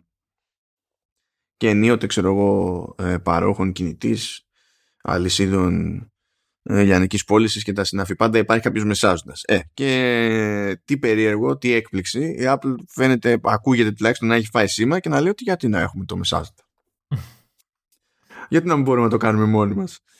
Εντάξει. Ε, θα το κάνετε μόνο στο κουπαρτίνο και στη γειτονιά γύρω-γύρω και τέλος. Βασικά, μόνο εκεί θα λειτουργεί ακριβώς όπως πρέπει. Ναι. Αλλά αν το πάρουν αυτό σοβαρά, υπάρχει μια ελπίδα να μπορούν να το κάνουν σε περισσότερες αγορές. Γιατί όταν κάνεις ένα κονέ με, τη, με την Goldman Sachs για την Αμερικανική αγορά, ε, δεν μπορείς να το κάνεις αυτό να επεκταθεί σε άλλη χώρα. Πρέπει να κάνεις τελείως άλλο κονέ σε άλλη χώρα. Αν όμως καταφέρει να χτίσει αυτές τις υποδομές με τρόπο τέτοιο ώστε να την εξυπηρετούν πιο εύκολα και πιο γρήγορα διεθνώς ίσως αυτό ξέρεις κατά μία έννοια να μας βγει σε καλό μακροπρόθεσμα από την άποψη ότι κάποια πράγματα θα έχει το περιθώριο να τα κάνει και να μην είναι ξεκινάμε με Ηνωμένες Πολιτείες Καναδά και σε 300 χρόνια από τώρα θα προσθέσουμε την Αυστραλία. Να μην είναι, αλλά ποιος ξέρει τώρα είναι, είναι σχετικά αυτά τα πράγματα να, να πούμε για Ελλάδα. Ποια Ελλάδα, ποια Ελλάδα δεν είναι. Ανάμεσα, ανάμεσα σε, στη Βόρεια Αμερική και Αυστραλία δεν υπάρχει τίποτα. Είναι γνωστό αυτό. Σ, σωστό, σωστό. Είναι, είναι. είναι η χώρα της Ευρώπης, αλλά αυτή δεν είναι ολόκληρη συνήθως. Ναι, είναι απλά την έχουμε για διακοπές την Ευρώπη. Ναι. Είναι ωραία η Ευρώπη ναι. γενικά. Ναι, ναι. Πού πήγες για διακοπές, Ευρώπη. Είναι, ναι.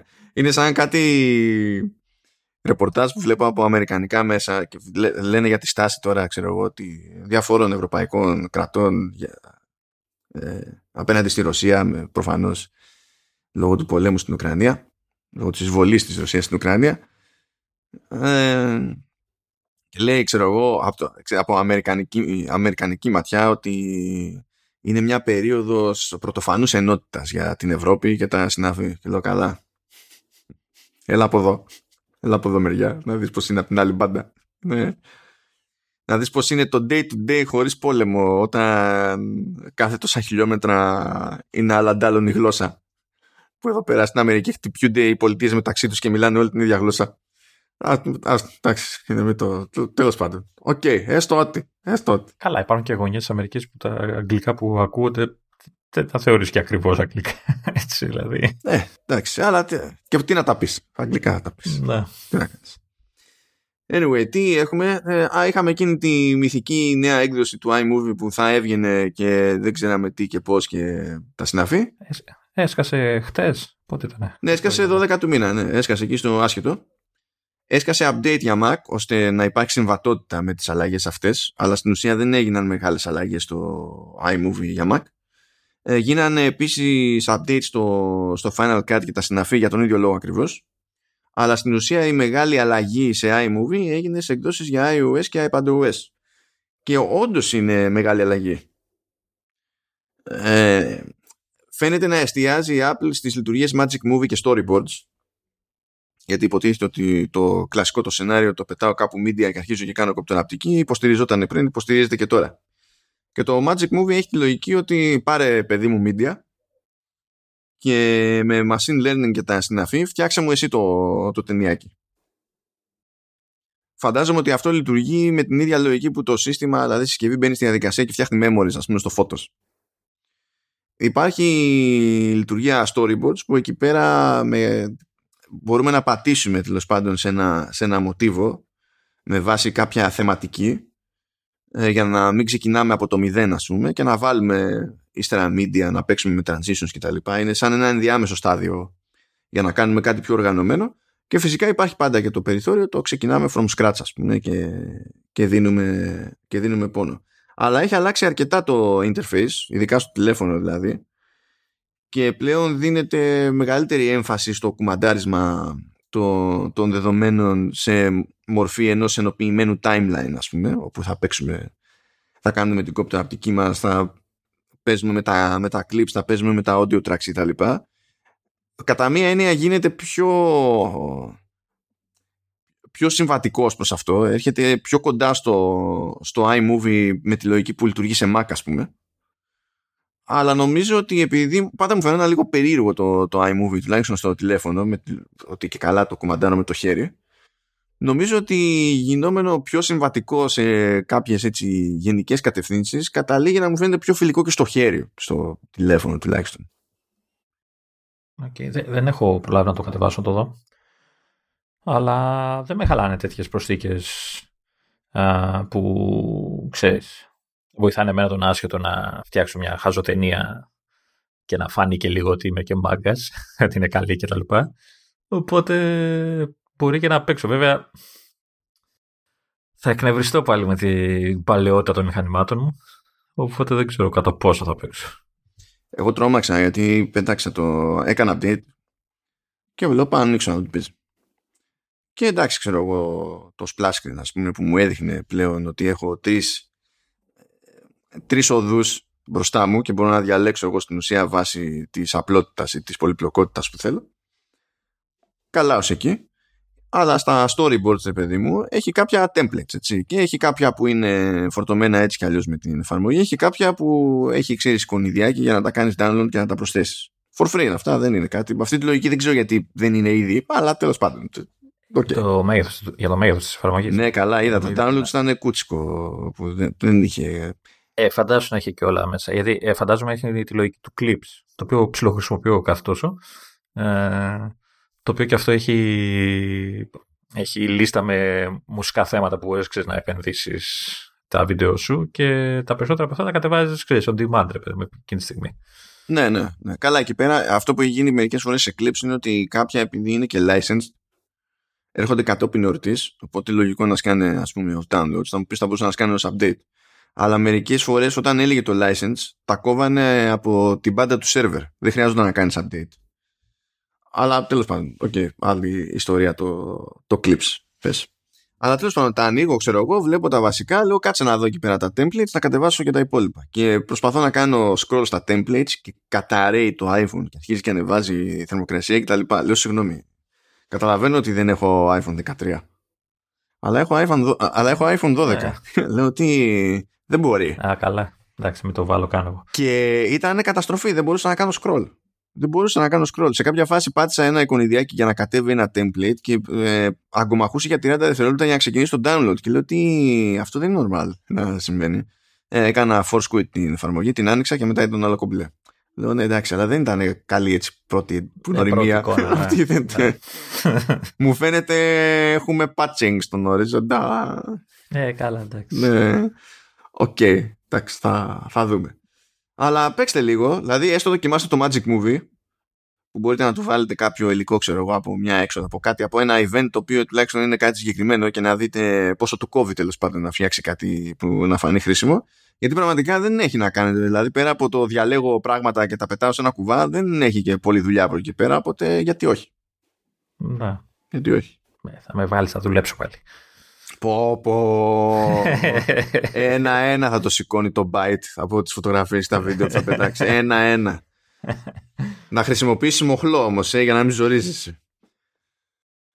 Uh, anyway, τι άλλο έχουμε εδώ; Ε, ανακοινώθηκαν και ημερομηνίες για WWDC.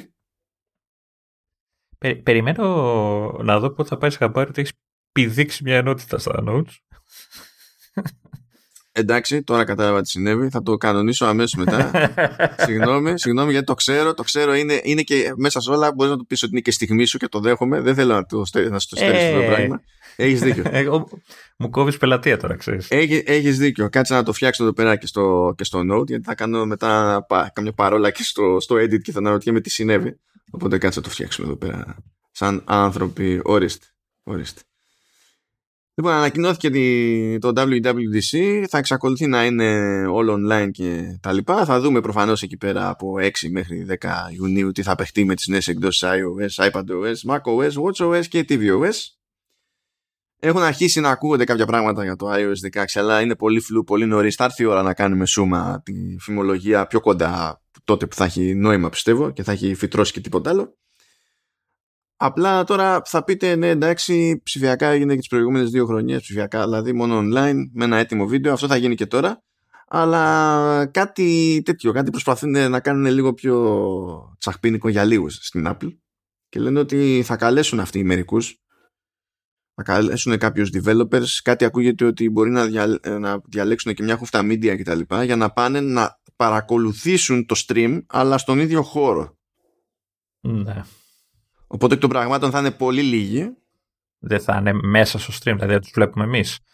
Ε, όχι, πώς θα είναι, αφού, θα, αφού, το ίδιο stream με εμάς τα βλέπουμε. Ε, ναι. Αυτό λέω, δεν θα, είναι, δεν θα τους τραβήξουν και αυτούς μαζί και θα είναι το βίντεο. Θα είναι, απλά θα, θα τους καλέσουν για να δουν μαζί στην τηλεόραση το. Εκτός αν κάνουν κανένα κάτι εκείνη την ώρα, ξέρεις που και που και καλά. Α, ναι, Εντάξει, τεχνικώ μπορείς να το κάνεις, αλλά δεν ξέρω τι νόημα έχει να το κάνεις.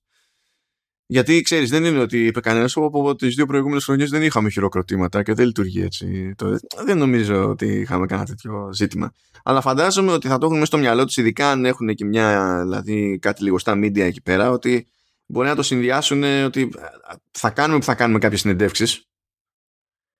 Ε, Α δείξουμε στο. Δηλαδή, σου έχουμε από κοντά να τις κάνουμε μπαμ μπαμ, αντί να τις μοιράσουμε μετά.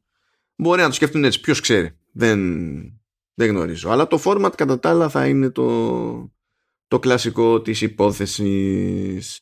Να, να πω κάτι, δεν το, έχω στο, δεν το έχω βάλει στο πρόγραμμα γιατί το θυμήθηκα τώρα. Για πες. Ε, ένα σχολιάκι θέλω να κάνω, μιας και μιλάς για τις καινούργιες εκδόσεις και αυτά που θα δούμε. Ε, ήθελα να, να σχολιάσω λίγο μια παραφιλολογία που αναπτύχθηκε τις προηγούμενες ε, μέρες, την προηγούμενη εβδομάδα, ήταν λίγο πιο πριν, δεν θυμάμαι ε, που είχαν φαγωθεί ορισμένα μέσα. Είχα, είχα πει και εγώ στο τελευταίο podcast νομίζω, που είχαμε κάνει ε, για την έλλειψη καινούργια beta 15 τόσο κτλ. Και είχαν αρχίσει και, και μιλάγανε τα, τα μέσα ότι ξέρεις, ε, μάλλον σταμάτησε η Apple να, να, ξέρεις, να, να βγάζει beta για το 15 και πλέον επιτέλους θα, θα επικεντρωθεί στο 16 και καλά κάνει και έτσι πρέπει γιατί ε, να είναι πιο σταθερό κτλ. Και, και, και βέβαια δύο μέρες μετά, μετά από δύο μέρες βγάλανε beta βέβαια, ε, και απλά το αναφέρω γιατί το λέγανε σε μια φάση και μου κάνει εντύπωση γιατί υποτίθεται όλα αυτά τα site είναι έμπειρα και εντάξει δεν είναι άσχετοι σαν εμένα. Έτσι, γιατί παρακολουθούν χρόνια την, την αγορά για αυτά, αλλά ε, λίγες μέρες πριν βγάλουν ε, αυτά τα θέματα και να λένε κτλ. κτλ ε, είχε κυκλοφορήσει το 15-4-1 ποιο ήταν το τελευταίο που πάτσαρε security issues ψηλοσοβαρούλικα έτσι ήταν αυτό και ήταν η πρώτη φορά όχι η πρώτη φορά αλλά ήταν από τις λίγες φορές που όσοι τρέχανε beta στις συσκευές τους είχαν παλιότερη έκδοση από τους μη μπετούχους. Έτσι, που σημαίνει ότι είχαν μια έκδοση που δεν έκανε τα όποια patch έκανε το, το update το 1 κτλ. Και έλεγα, ωραία, τους έβλεπα εγώ και άκουγα που λέγανε ότι δεν θα βγάλει και επικεντρώνεται κτλ. Και, και έλεγα, αν δεν βγάλει για τον λόγο που λέτε, θα πρέπει να δώσουν δυνατότητα στους μπετούχους να κατεβάσουν το 4.1, 15.4.1 ή όποιο είναι ανάλογα τη συσκευή, για να πάρουν τα security fixes. Βέβαια, εννοείται ότι μετά η Apple απάντησε έτσι κατευθείαν έβγαλε beta 15.5, ποια είμαστε τώρα, δεν θυμάμαι. Ε, και λύθηκε το θέμα, αλλά μου έκανε εντύπωση που το θεωρούσαν δεδομένο ότι σταμάτησε να ασχολείται με την, την beta, κάτι που είναι δηλαδή ακόμα και να επικεντρώνεται στο 16, αποκλείται να σταματήσει να ασχολείται με το 15. Δηλαδή, security fixes ε, εννοείται δεν θα έχει features για έτσι λειτουργίες. Έχουν μπει όλα όσα είχε υποσχεθεί πέρσι. Ε, ναι, τόσο κοντά τώρα σε WWDC. Εμένα, αυτό, αυτό είναι που με μπερδεύει. Έχουμε δει πολλά χρόνια ε, σε τέτοια φάση, ρε παιδί μου, προς το καλοκαίρι για να έχει άλλο ένα, ας το πούμε, major patch. Απλά αυτό που ισχύει είναι ότι όταν είμαστε σε αυτή τη φάση πλέον, δεν περιμένεις να βάλει κάποια κουλή νέα λειτουργία τελευταία στιγμή. Αυτό. Όχι, αλλά, αλλά fixes πάντα θα γίνονται. Έτσι. Εδώ, εδώ κάνει fixes για προ, προηγούμενες εκδόσεις που έχουν σταματήσει να κυκλοφορούν κτλ. Ή τέλος πάντων είναι ξέρεις, μόνος σε παλιές συσκευές. Ε, και ήθελα απλά να το μοιραστώ γιατί μου κάνει μεγάλη εντύπωση. Γιατί λέω από τη στιγμή που δεν έχει βγάλει την αντίστοιχη έκδοση για να πατσαριστούν και οι, οι συσκευές με beta, ε, ή θα βγάλει νέα beta, όπως και έκανε, ή θα δώσει τη δυνατότητα να κατεβάσουν και αυτοί το, την τελευταία έκδοση. Ε, απλά μου κάνει εντύπωση, τώρα να το πω χαζομάρα, τον site. Δηλαδή δεν σταματάει αυτό το πράγμα έτσι, έτσι και τόσο. Γιατί είναι, είναι δύο μήνες, πόσο είναι τώρα που ε, μένουν, γιατί λιγότερο από δύο μήνες ε, για τη WWDC που και, και εννοείται ότι όταν θα ξεκινήσει η WWDC δεν σημαίνει ότι τώρα ξεκινάει το 16. Το 16 πρέπει να έχει ξεκινήσει εδώ και μήνες, χρο... μη σου πω και χρόνο. Ε, τρέχουν, τρέχουν όλη την ώρα μου, ε, εντάξει. Αυτό ήθελα να. Σου λέω, ήμουν και εγώ από αυτούς που αναρωτήθηκα γιατί δεν έχει βγει beta. Γιατί όντως έκανε τρεις εβδομάδες να βγάλει καινούργια έκδοση beta η Apple. Μα το λέγαμε και Σαν τρέπονται κολοβαράνε, Δεν δουλεύει ναι, κανένας. Ναι, αυτό. Ήταν ακριβώς το ίδιο σχόλιο έχει κάνει. Ε, ε, α, ναι, αυτό. Ήθελα έτσι να το μοιραστώ. Ωραία, να συνεχίσουμε τώρα που άρχισε να εκφράζεσαι. Λοιπόν, ε, λέγαμε τις προάλλες ότι είχε έρθει η ώρα τέλος πάντων που ήταν εφικτό πλέον ε, να γίνει επισκευή από, από service σε, σε Face ID ε, χωρίς να, να γίνει αντικατάσταση ολόκληρης συσκευής και είχαμε τη λίστα με τα μοντέλα τέλος πάντων που υποστηρίζει που, αυτή τέλος πάντων η αλλαγή στο, στο service και για κάποιο λόγο έλειπε αυτή τη λίστα το, το iPhone το 10, το 10 το X, το X αυτό τέλος πάντων ε, πλέον δεν λείπει αυτή τη λίστα ναι αλλά πες γιατί Εντάξει, φίλε, να σου πω κάτι. Μετά γιατί απορρίσω ότι υπάρχει άνθρωπος να σε ακούει στην Ιαπωνία. Πες μου, δηλαδή. Αυτό είναι πιο δύσκολο. Δεν, δεν απορώ. Εκπλήσω με ευχάριστα. Ναι. Ε, οπότε από εδώ και στο εξής τα χαιρετίσματα θα λέω ξέρεις, χαιρετίσματα στο, στην Κύπρο, στην Αυστραλία, στην, στο Τόκιο. Έτσι, δηλαδή θα το βάλουμε παντού αυτό. Και ευτυχώς το πέτυχες γιατί είναι όντως Τόκιο. Μην είναι κανένα Κιώτο και γίνει με ρόμπες. Ότι δεν, δεν ναι. πετύχαμε ούτε αυτό που μας έγραψε ο άνθρωπος. Νομίζω ότι ναι, το, μου, μου κάτσε το Τόκιο, οπότε λέω αυτό θα είναι. Ε, ωραία, απλά να, να πω εγώ ότι έγινε όλη η αλλαγή και σε αυτό το, το οφείλεται όλοι σε μένα. Έτσι, να το πω έτσι ξεκάθαρα, έτσι, γιατί είναι από τις περιπτώσεις που ανακοινώνεται κάτι, λείπει κάτι από αυτό που ανακοινώνεται, γκρινιάζω εγώ έτσι, και αναρωτιέμαι και, και βρίζω και τα λοιπά, έτσι, δημοσίως στο podcast και μετά από λίγες μέρες το, το διορθώνει η Apple. 0% στη μετριοπάθεια, 2,1 δευτερόλεπτα ο, ο Λεωνίδας. Σταμάτα, σταμάτα. Δέχομαι παραγγελίες με αιτήματα που θέλετε, πράγματα που θέλετε να, να προσθεθούν ε, στην όποια συσκευή ε, και ανάλογα με το, το είδος της γκρίνιας που θέλετε να ασκήσω θα είναι και η τιμή που θα πρέπει να, να δώσετε. Α, έχεις τέτοιο, παίζει και, και στάθμιση. Παίζει... Ναι, ναι, τώρα έχω, έχω, αναλάβει, έχω αναλάβει το, το κουμπάρο μου, ο οποίος ε, έχει, είναι στο τσάκ να πάρει iPhone, έτσι, είναι χρόνια αγαπάει και βρίζει ταυτόχρονα την εταιρεία ε, και σταματάει στο ότι το iPhone δεν επιτρέπει, έχει, πάει τώρα είναι bug, δεν, δεν ξέρω εγώ τι, κάτι με τα digital tone mapping και το βίντεο και δεν τα κάνει σωστά και διάβαζα και εγώ ότι γκρινιάζουν πολύ κτλ. Κάτσε οπότε, ποιο, γιατί πράγμα, δεν κατάλαβα. Ότι, ότι δεν μπορεί να απενεργοποιήσει τελείως το, το DTM, όπως το λένε οι κινηματογραφιστές. Ε, δηλαδή, ακόμα και να κλειδώσεις εκθέσεις και δεν δε μαζεύεται, αυτό θα κάνει δουλίτσα. Και, και όντως ε, έχω δει μπει σε sites και διαβάζω και λένε ότι γκρινιάζουν και όντως οι πιο έμπειροι λένε ότι γινόταν κάποτε και τώρα δεν γίνεται. Μπορεί να είναι bug, έτσι, δεν ξέρω. Το αναφέρω λοιπόν. Και ωστόσο, τώρα κάτσε γιατί με, με σκάλεσε. Και δηλαδή το, το ζητούμενο ακριβώς ποιο είναι; Θέλει δηλαδή να έχει τη λιγότερη δυνατή επεξεργασία στο σήμα; Ναι, ναι, τη δυνατότητα να το απενεργοποιεί τελείως ώστε να μπορεί να το χειρίζεται αυτός όπως θέλει. Τέλος πάντων, και, και μάλιστα μου έλεγε και εγώ το διάβασα και εγώ ότι επηρεάζει και εφαρμογές τρίτων. Δεν μιλάμε μόνο για το native. Ε, ναι, αυτή θα ήταν η επόμενη μου ερώτηση βασικά. Ναι, ναι, ναι δηλαδή ας πούμε και ε, έχουν, γκρινιάζουν και για το, πώς το λένε, το, το Filmic Pro που λέει ξεκάθαρα ότι σε έκδοση Android μπορείτε να το κάνετε, στο iOS δεν γίνεται. Και αυτό ισχύει και για, και για ProRes; Ε, μου είπε ναι, δεν το έχω ψάξει τόσο. Αυτό το αφήνω σε σένα. Γιατί να σου πω την αλήθεια, ε, σταμάτησα να το διαβάζω το θέμα γιατί ξεπερνάει κατά πολύ τις δυνατότητές μου. Έτσι. Αυτό οπότε θα σε αφήσω να το βρεις. Μπορεί να βρεις και κάτι να το πω. Ναι, αλλά για κάνε τέτοιο. Άμα διαβάζει κάτι συγκεκριμένο, για κάνε μια πάσα, μην πηγαίνω τελείως στα τυφλά. Όχι, όχι, γενικά χήμα. Δηλαδή έβλεπα και σε comments ε, στο Reddit. Ε, έτσι, άμα ψάξεις λίγο θα, το, θα, βρει, θα βρεις πολύ πράγμα. Ε, οπότε το λέω τώρα, μπας και γλιτώσω την κρύγια του και διορθωθεί και το θέμα. Αν διορθωθεί, σου λέω από τώρα, σε παρατάω και κάνω ανοίγω υπηρεσία υποβολή ετοιμάτων. Το λέω. Θα, θα, θα, θα χεστώ στο τάλιρο. θα, θα είσαι ο, δεν θα είσαι το κουτί παραπώνων, θα είσαι ο Λεωνίδας παραπώνων. Έτσι. Έτσι. Εντάξει, το, το δέχομαι.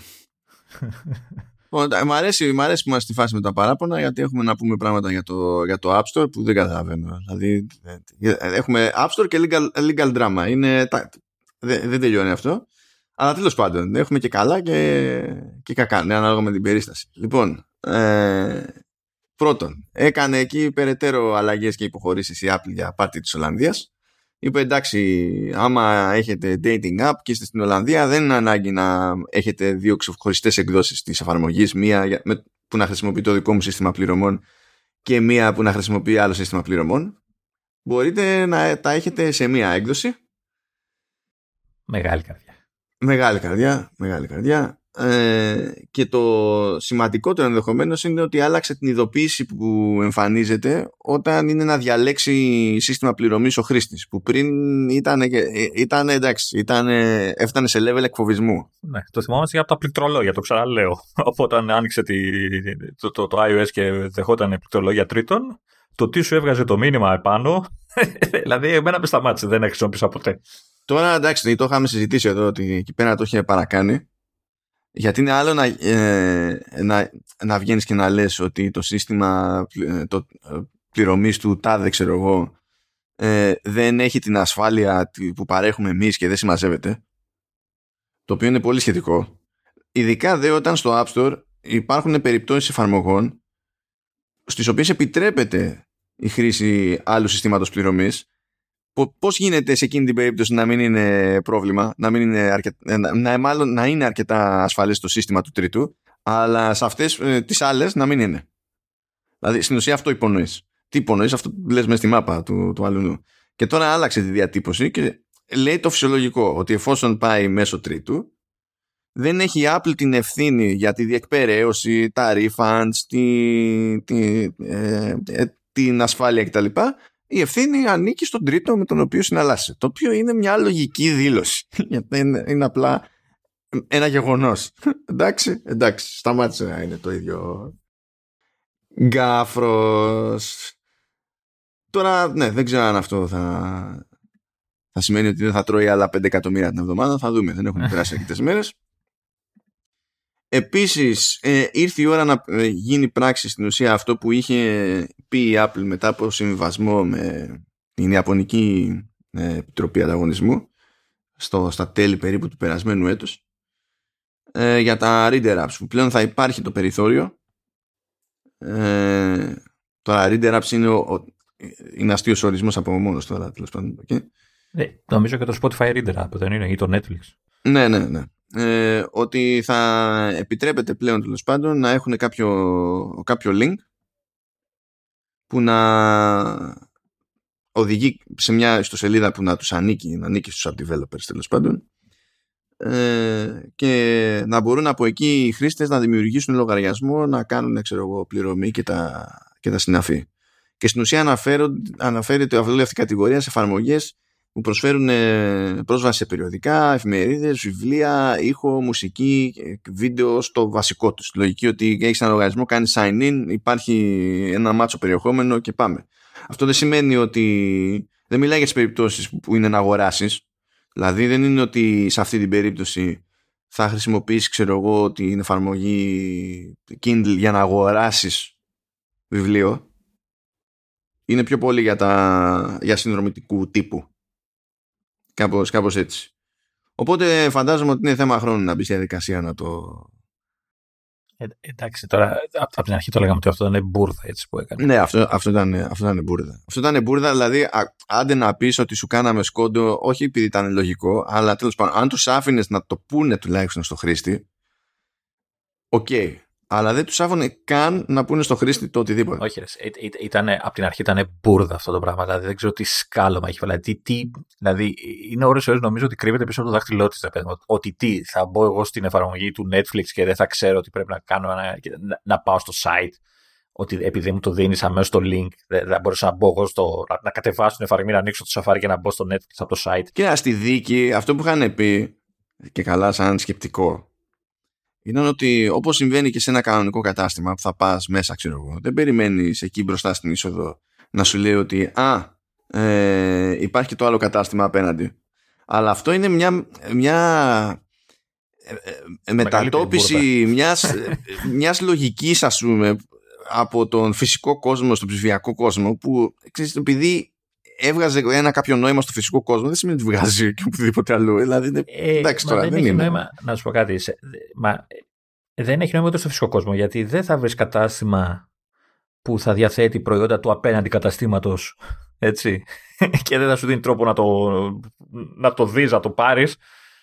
Δηλαδή, από τη στιγμή που δέχεσαι την εφαρμογή του άλλου, η οποία είναι και αυτή ένα, ένα είδος καταστήματος, το Netflix, ας πούμε, ή το, το, το Spotify και αυτά, ε, παράτα μας. Όλα τα άλλα είναι μπουρδες. Είναι απλά για να δυσκολεύεις το χρήστη, όχι το, ούτε το developer κανένα. Δηλαδή, το χρήστη δυσκολεύεις. Τελεία. Και αυτό είναι λάθος κατευθείαν, αυτόματα.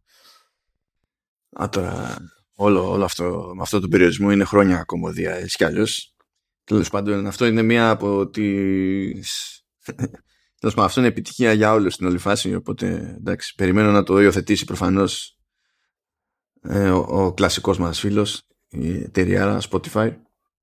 Θα καλά και οι υπόλοιποι και τα dating apps σίγουρα θα, δώσουν πόνο εκεί πέρα. Όλοι, όλοι τέλος πάντων είναι, είναι απλά θέμα, θέμα χρόνου. Υποθέτω ότι ακόμα δεν επιτρέπεται μέσα από το Spotify ξέρω εγώ, να γραφτεί η σύνδρομη της, έτσι. Απλά σε πετάει στο site και από εκεί κάνεις ό,τι είναι να κάνεις. Τα κουμάντα σου. Υποτίθεται ότι τώρα αυτό γίνεται σε μια έτσι ψηλοπρώιμη φάση και τους λέει ότι πρέπει να λειτουργεί το, το πλαίσιο που θα βγαίνει και τα λοιπά με κάποιο συγκεκριμένο τρόπο ε, για να γίνει αποδεκτό αλλά παρακάτω θα το φτιάξει και αυτό ως API ώστε να χρειάζεται λιγότερη δουλειά από την πλευρά του developer. Αλλά μπαίνει στη διαδικασία στην ουσία και ξέρεις, είναι σαν να το βγάζει half-baked με τη λογική πάρτο να μας κυνηγάνε. Ε, ο, τρόπος, ο τρόπος είναι αυτός και θα την κλείσουμε την, την άλλη την τρύπα που στην ουσία είναι ένα πρακτικό ζήτημα για το πώς εμφανίζονται κάτι καρτέλες κάπου ας πούμε. Θα το, ναι. θα το κανονίσουμε και αυτό εντάξει καλό, καλό είναι αυτό εγώ θέλω, είμαι περίεργος να δω, γιατί εντάξει, σε κάποιες περιπτώσεις όντως ισχύει ότι άμα πας να, να, να κάνεις την, την αγορά από το web ας πούμε, όντως σου έχουν χαμηλότερη τιμή. Ακριβώς επειδή δεν δίνουν μερίδιο στην Apple. Αλλά μην περιμένετε ότι θα ισχύει παντού αυτό. Και εγώ θέλω να δω τι στάση θα κρατήσει ο καθένας σε αυτή την, την περίπτωση. Γιατί πολύ φοριέται αυτό. Το άμα δεν ήταν έτσι θα ήταν πιο φθηνά και αυτό είναι, τείνει, τείνει να είναι συνήθως μπαρούφα ολκής, αλλά τέλος πάντων. Οκ. Okay. Και φαίνεται κιόλας ότι αυτό θα αρχίσει να γίνεται πράξη με το, με το 15.5 γιατί υπάρχουν σχετικές αναφορές στην beta που έχει κυκλοφορήσει τέλος πάντων. Επίσης, να πούμε ότι είχαμε πει σε προηγούμενο επεισόδιο, μπορεί να ήταν και ακριβώς το προηγούμενο επεισόδιο, πλέον είναι όλα σχετικά με στο κεφάλι μου, ότι κάτι ύποπτο έπαιζε εκεί πέρα με το τι συμβαίνει με την αλλαγή τιμή σε συνδρομή και ότι είχε μια ειδική μεταχείριση κατά τα φαινόμενα ε, η εφαρμογή του Disney Plus και τα συναφή. Αλλά φαίνεται ότι αυτό θα ισχύσει γενικότερα. Τώρα θα ισχύσει γενικότερα επειδή τους πήραν χαμπάρι, θα ισχύσει γενικότερα επειδή θα ίσχυε έτσι κι αλλιώς γενικότερα. Απλά κάνανε ένα trial run με την Disney, ποιος ξέρει αλλά θα κάνουν το σωστό και εδώ πέρα. Βέβαια, θα έπρεπε αυτά τα πράγματα να τα σκέφτονται νωρίτερα, ω συνήθως, διότι υπάρχει λόγος που πηγαίνει στο κακό νους με τέτοια ευκολία. Υπάρχει λόγος και θέλω να δω πότε θα το χωρέσει το, στο ξερό της η, η Apple. Ότι σε αυτά πρέπει να είναι κανονικά proactive, όχι πάμε και βλέπουμε. Δεν έπρεπε δηλαδή να αφήσει το περιθώριο αυτό με την, ούτε trial run με την περίπτωση Disney Plus. Θα έπρεπε να πει θα κάνουμε αυτό γενικά θα κάνουμε αυτό και just so you know κάνουμε ένα test run με την Disney Plus. Δεν είναι να ανακαλύπτει ένας developer κάπου ότι κάτι, αλλιώ, κάτι αλλιώτικο γίνεται με την εφαρμογή Disney Plus μετά να ξεκινάει το σούσουρο και να βλέπει ότι παίζει μια συμπεριφορά που δεν επιτρέπεται να τη χρησιμοποιούν όλοι οι υπόλοιποι και να μένουμε με το ερωτηματικό. Αυτά δεν καταλαβαίνω γιατί τους φαίνονται μαύρη μαγεία εκεί στην Apple. Και δεν... Ίσως πρέπει να, να βάλουν στο κεφάλι τους αυτό το Neural Engine που φτιάχνουν στις συσκευές τους, να έχουν machine learning, να τα κάνει αυτόματα όλα αυτά, ρε, να, τα, να, να μην θα τα σκέφτονται. Τώρα κατά τα άλλα τι έχουμε, βγήκε και κάτι. Λοιπόν, βγήκε μια έρευνα που χρηματοδότησε η Apple που λέει ότι οι εφαρμογές τρίτων ε, γνωρίζουν επιτυχία παγκοσμίως στο App Store και λέει ότι η συντριπτική πλειοψηφία των εφαρμογών στο App Store είναι εφαρμογές τρίτων και όχι της Apple. Σόπα. Αυτό έλειπε. Τότε θα ήταν αποτυχημένη η πλατφόρμα άμα ήταν μεγάλο μερίδιο των διαθέσιμων εφαρμογών οι εφαρμογές της Apple. Θα ήταν αποτυχία όλη η πλατφόρμα. Εν τω μεταξύ, οι περισσότερες είναι και δωρεάν στο, της Apple, δηλαδή δίνονται μαζί με το σύστημα. Ναι, εντάξει, τώρα γενικά αυτή η έρευνα είναι ανέκδοτο από ποια άποψη. Δεν λέει κάτι που δεν ισχύει. Απλά υπάρχει για να παίξει το παιχνίδι ότι ναι κοιτάξτε ε, μας μας κατηγορείται ότι το παίζουμε για να ευνοούμε τις δικές μας εφαρμογές αλλά να που το App Store ζει και πεθαίνει χάρη σε εφαρμογές τρίτων. Και μάλιστα η Apple λέει δεν έχει καμία παρουσία σε ολόκληρες κατηγορίες εφαρμογών. Άκου τώρα, λες και αυτό είναι συγκλονιστικό ας πούμε. Ε, ή και σε κατηγορίες που έχει παρουσία δεν έχει ούτε κατά διάνοια μεγάλο μερίδιο.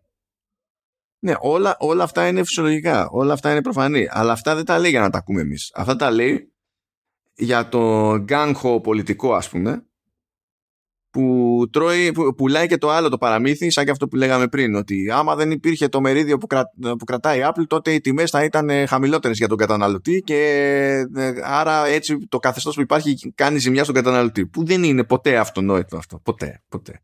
Αυτό είναι τώρα εντάξει, είναι λίγο, είναι λίγο αστείωτας. Βέβαια, απ' την άλλη πρέπει να το, να το βλέπει το προφανές και η Apple, έτσι, να, να καταλάβει πώς τη δύναμη των developers και το πόσο σημαντική είναι για το App Store, πας και καταλάβει ότι πρέπει να αρχίσει να τους διευκολύνει σε πολλά πράγματα έτσι, και να μην τους πρίζει τα σηκώτια. Να, να σου πω κάτι, δεν έχει σημασία και να μην θέλει να τους διευκολύνει σε τίποτα.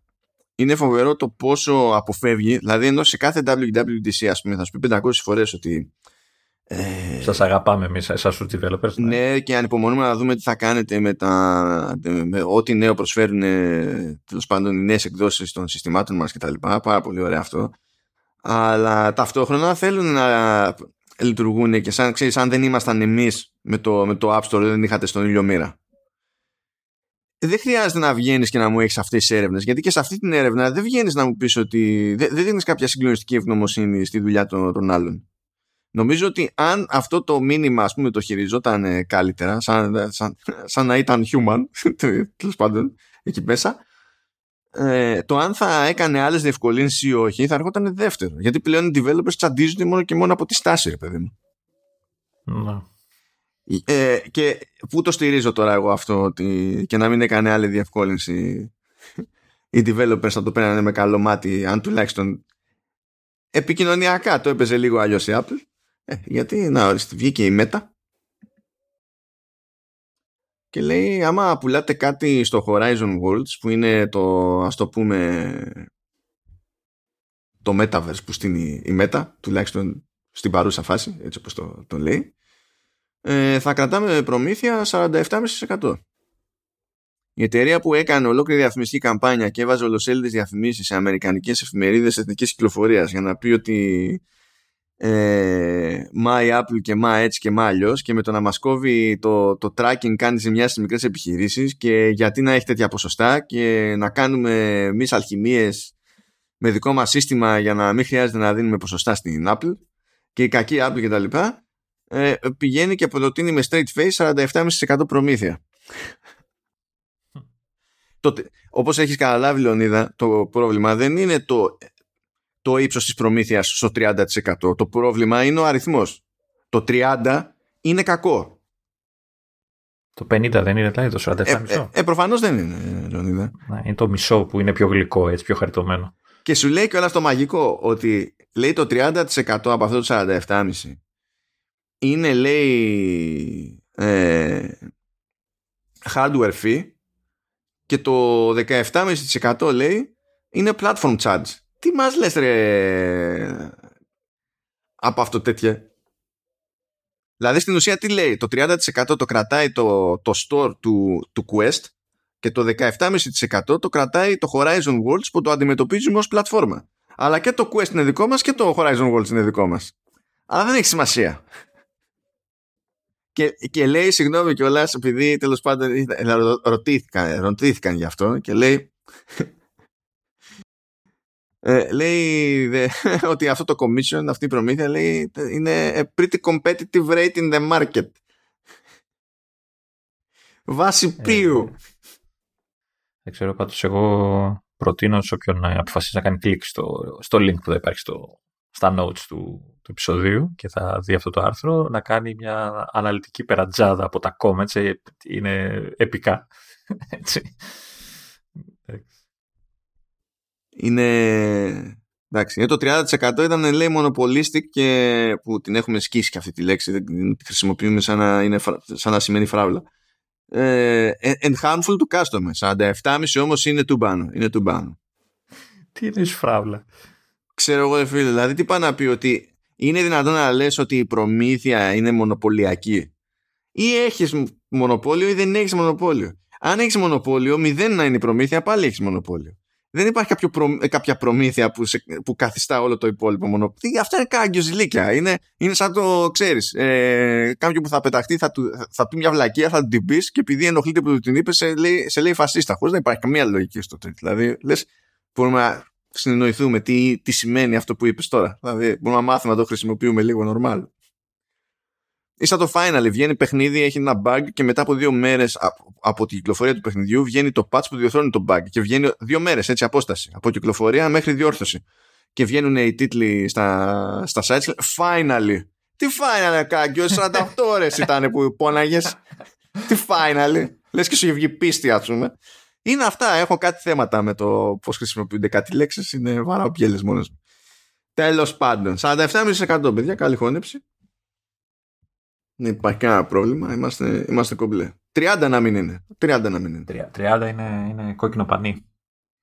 Και για να συνεχίσουμε εκεί λίγο με legal drama, ε, από τα ανέκδοτα της υπόθεσης, η Roblox λέει παίρνει το μέρος της Apple στο, στα, στις διάφορες νομικές διαμάχες και λέει ότι τέλος πάντων το App Store προσφέρει ωφέλη, ασφάλεια, ε, ε, διασφαλίζει το απόρριτο και τα συναφή και υπονοείται ότι με αυτή τη λογική εμείς δεν έχουμε πρόβλημα με την προμήθεια που κρατάει. Και είναι, αυτό είναι κομικό ποικιλοτρόπος γιατί η Roblox ως εταιρεία μπαίνει μέσα με χίλια. Οπότε, σε σχέση με άλλες εταιρείες, έχει μεγαλύτερη ανάγκη να μην πληρώνει προμήθεια. Τώρα, το φιλοσοφικό της υπόθεσης, το... αν μπορεί να πει κάποιος ότι ναι, δίκιο έχει η Roblox, άδικο η Epic ή του Balin, αυτό είναι άλλο καπέλο. Εμένα μου φαίνεται αστείο ότι ξέρεις, η Roblox έχει, έχει βιοποριστικό συμφέρον να, να γλιτώσει, ρε παιδί μου, από την προμήθεια αυτή. Δεν, οπότε, δεν ξέρω. Τέλος πάντων, ναι, οκ. Okay. Κάτι μου λέει ότι θα ακούσουμε για ειδική συμφωνία κάποια στιγμή αργότερα. Και από εκεί και πέρα λέει ε, ότι ε, θα έρθουν και άλλα τράβαλα στην Ευρωπαϊκή Ένωση γιατί ήρθε η ώρα να ασχοληθεί η Ευρωπαϊκή Ένωση με, με τις υπηρεσίες music streaming με αφορμή βέβαια όλες τις κινήσεις που έχει κάνει η Spotify που έχουμε πει πολλές φορές στο Command OS ότι αν σε ένα πράγμα έχει δίκιο η Spotify είναι σε αυτό. Mm. Διότι Spotify και Apple Music ε, είναι ανταγωνιστικές υπηρεσίες ακριβώς στο, στο ίδιο πράγμα. Εντάξει, θα πει κάποιος όχι ακριβώς το ίδιο πράγμα γιατί έχει και podcast ξέρω εγώ πλέον το Spotify. Ε, ακριβώς το ίδιο πράγμα, τώρα μην δουλευόμαστε. Αυτό, οκ. Okay.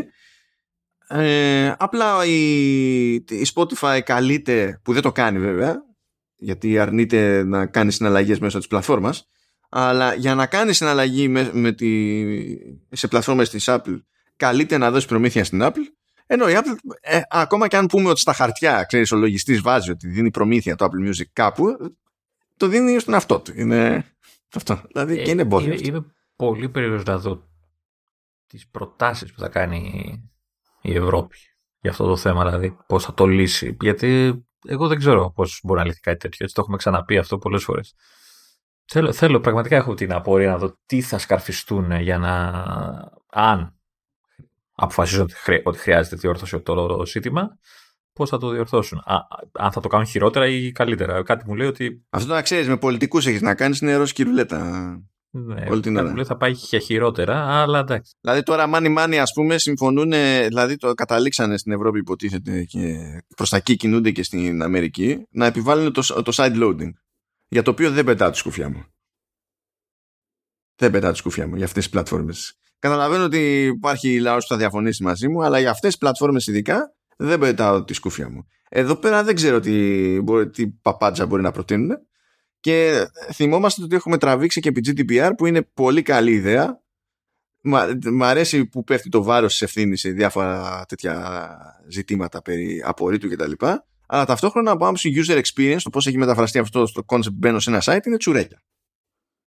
Γιατί ο πολιτικός δεν μπορούσε ε, να βάλει το μυαλό του να δουλέψει για το πώς μπορεί να λειτουργήσει αυτό στην πράξη με τρόπο ε, τέτοιο που εσκεμένα θα προσπαθεί να σπάει μπάλες όσο περισσότερο γίνεται ώστε κάποιος να, από αγανάκτηση να πατάει accept. Θα μπορούσαν βέβαια να, να επιβάλλουν σε εισαγωγικά η λέξη να έχουν, αυτό, τώρα για αυτό που λείπεις τώρα για το accept και το αυτά, να έχει ρύθμιση το ο browser. Και να μην ασχολείσαι, να κάνεις δηλαδή το setting 1 για όπου και να μπεις. Ναι, αυτό υπονοεί ένα σύστημα που να λειτουργεί globally και, και, και, και, και πρέπει να συνεργαστούν δηλαδή. Δεν μπορείς να πεις ότι το κάνουμε απλά για Ευρώπη μόνο και καλά. Αλλά πού να κόψει, πού να κόψει, Λεωνίδα, πού να κόψει. Ναι, όχι. Ε, το, στην Ευρώπη το κάνουν. Όπως βάλανε το σύστημα όλα τα site για τα cookies και σε ρωτάνε και σε σου πάνε τα νεύρα. Να μπορεί να υπάρχει η ρύθμιση για την Ευρώπη. Δεν ξέρω πώς θα το κάνουν τεχνικά. Που να τα ξέρετε, να του λες στο browser ότι δεν θέλω ή θέλω ή αυτό και να τα κόβει κατευθείαν. Δηλαδή, ναι, τέλος πάντων. Okay. Να, να, να, πω εδώ ότι έχεις ξεχάσει πάλι ένα αρθράκι. Αλλά εντάξει, σου, σου τη χαρίζω. Τι ξέχασα, πέ μου, πέ μου. Για τον Tim Cook. Ε, γι' αυτό τώρα έλεγα για το τέτοιο, επειδή έβγαλε μια... Ναι, απλά δεν αναφέρθηκα στην ομιλία, ήταν περισσότερο για να έχουμε να λέμε γιατί έβγαλε μια ομιλία εκεί πέρα έδωσε μια ομιλία που έλεγε ότι διαφωνεί για τις νομικές ρυθμίσεις που γίνονται εκεί που να επιβάλλουν το side loading που δεν είναι καινούρια θέση αυτή ρε παιδί μου απλά είναι ξέρεις άλλο ένα βήμα εκεί στο παιχνίδι του, του, του PR αλλά θα δούμε, θα δούμε τώρα. Δεν ξέρω καν αν πισωγυρίζει τώρα. Δηλαδή για μένα τέτοιες ομιλίες μπορεί να είναι και too late πλέον, too little too late, αλλά τέλος πάντων θα δούμε σε αυτά τα παιχνίδια ποτέ δεν ξέρεις. Και εντάξει, να χαλαρώσουμε λίγο. Χαλαρώσουμε λίγο. Γιατί Λεωνίδα, σε είδα ότι ενθουσιάστηκε σου. Μπορείς να τρέξεις... Το γράφει και λάθος εντωμεταξύ εδώ πέρα τέτοιο. Γιατί νομίζω τότε ή όντως. Δεν θυμάμαι μέχρι ποια έκδοση η, η, η Apple δεν έλεγε πάντα ότι αυτό είναι το macOS. Υπήρχαν εποχές που το έλεγε OS και το και είχε το νούμερο, ξέρω εγώ, και τέτοια. Φορτώνω τώρα και θα σου πω αμέσως γιατί έχει το λόγο. Όχι, macOS το 7. Σαν splash screen. Ναι, λέω εντάξει, μπορεί να το έχουν αυτοί όμως. Ήταν έτσι επισήμως τότε. Γιατί θυμάμαι, π.χ. ας πούμε το, το 9 το λέγανε OS 9. Αυτό το θυμάμαι ότι δεν το λέγανε macOS 9. Και το, και το 10 νομίζω ως, 10, ως X. Ε, Πάντως το splash screen όπως ξεκινάει ο emulator είναι. και νομίζω έτσι ήταν. macOS έγραφε. Το, το θυμάμαι δηλαδή. Τέλος πάντων. Οκ. Okay. Όσοι πιστοί και ρομπατικοί ε, μας ακούτε μπορείτε στο link που θα βρείτε στα notes να μπείτε σε μια σελίδα και από εκεί να, να τρέξετε στο browser macOS 7 και macOS 8 διαλέγετε και παίρνετε και μάλιστα είναι λειτουργικά. Έχουν, ε, από μόνο τους ο emulator έχει διάφορα έτσι για να χαζέψετε και από ό,τι κατάλαβα έχει και δυνατότητα να βαζοβγάζεις αρχεία από το κανονικό σου macOS στο emulation και το αντίστροφο.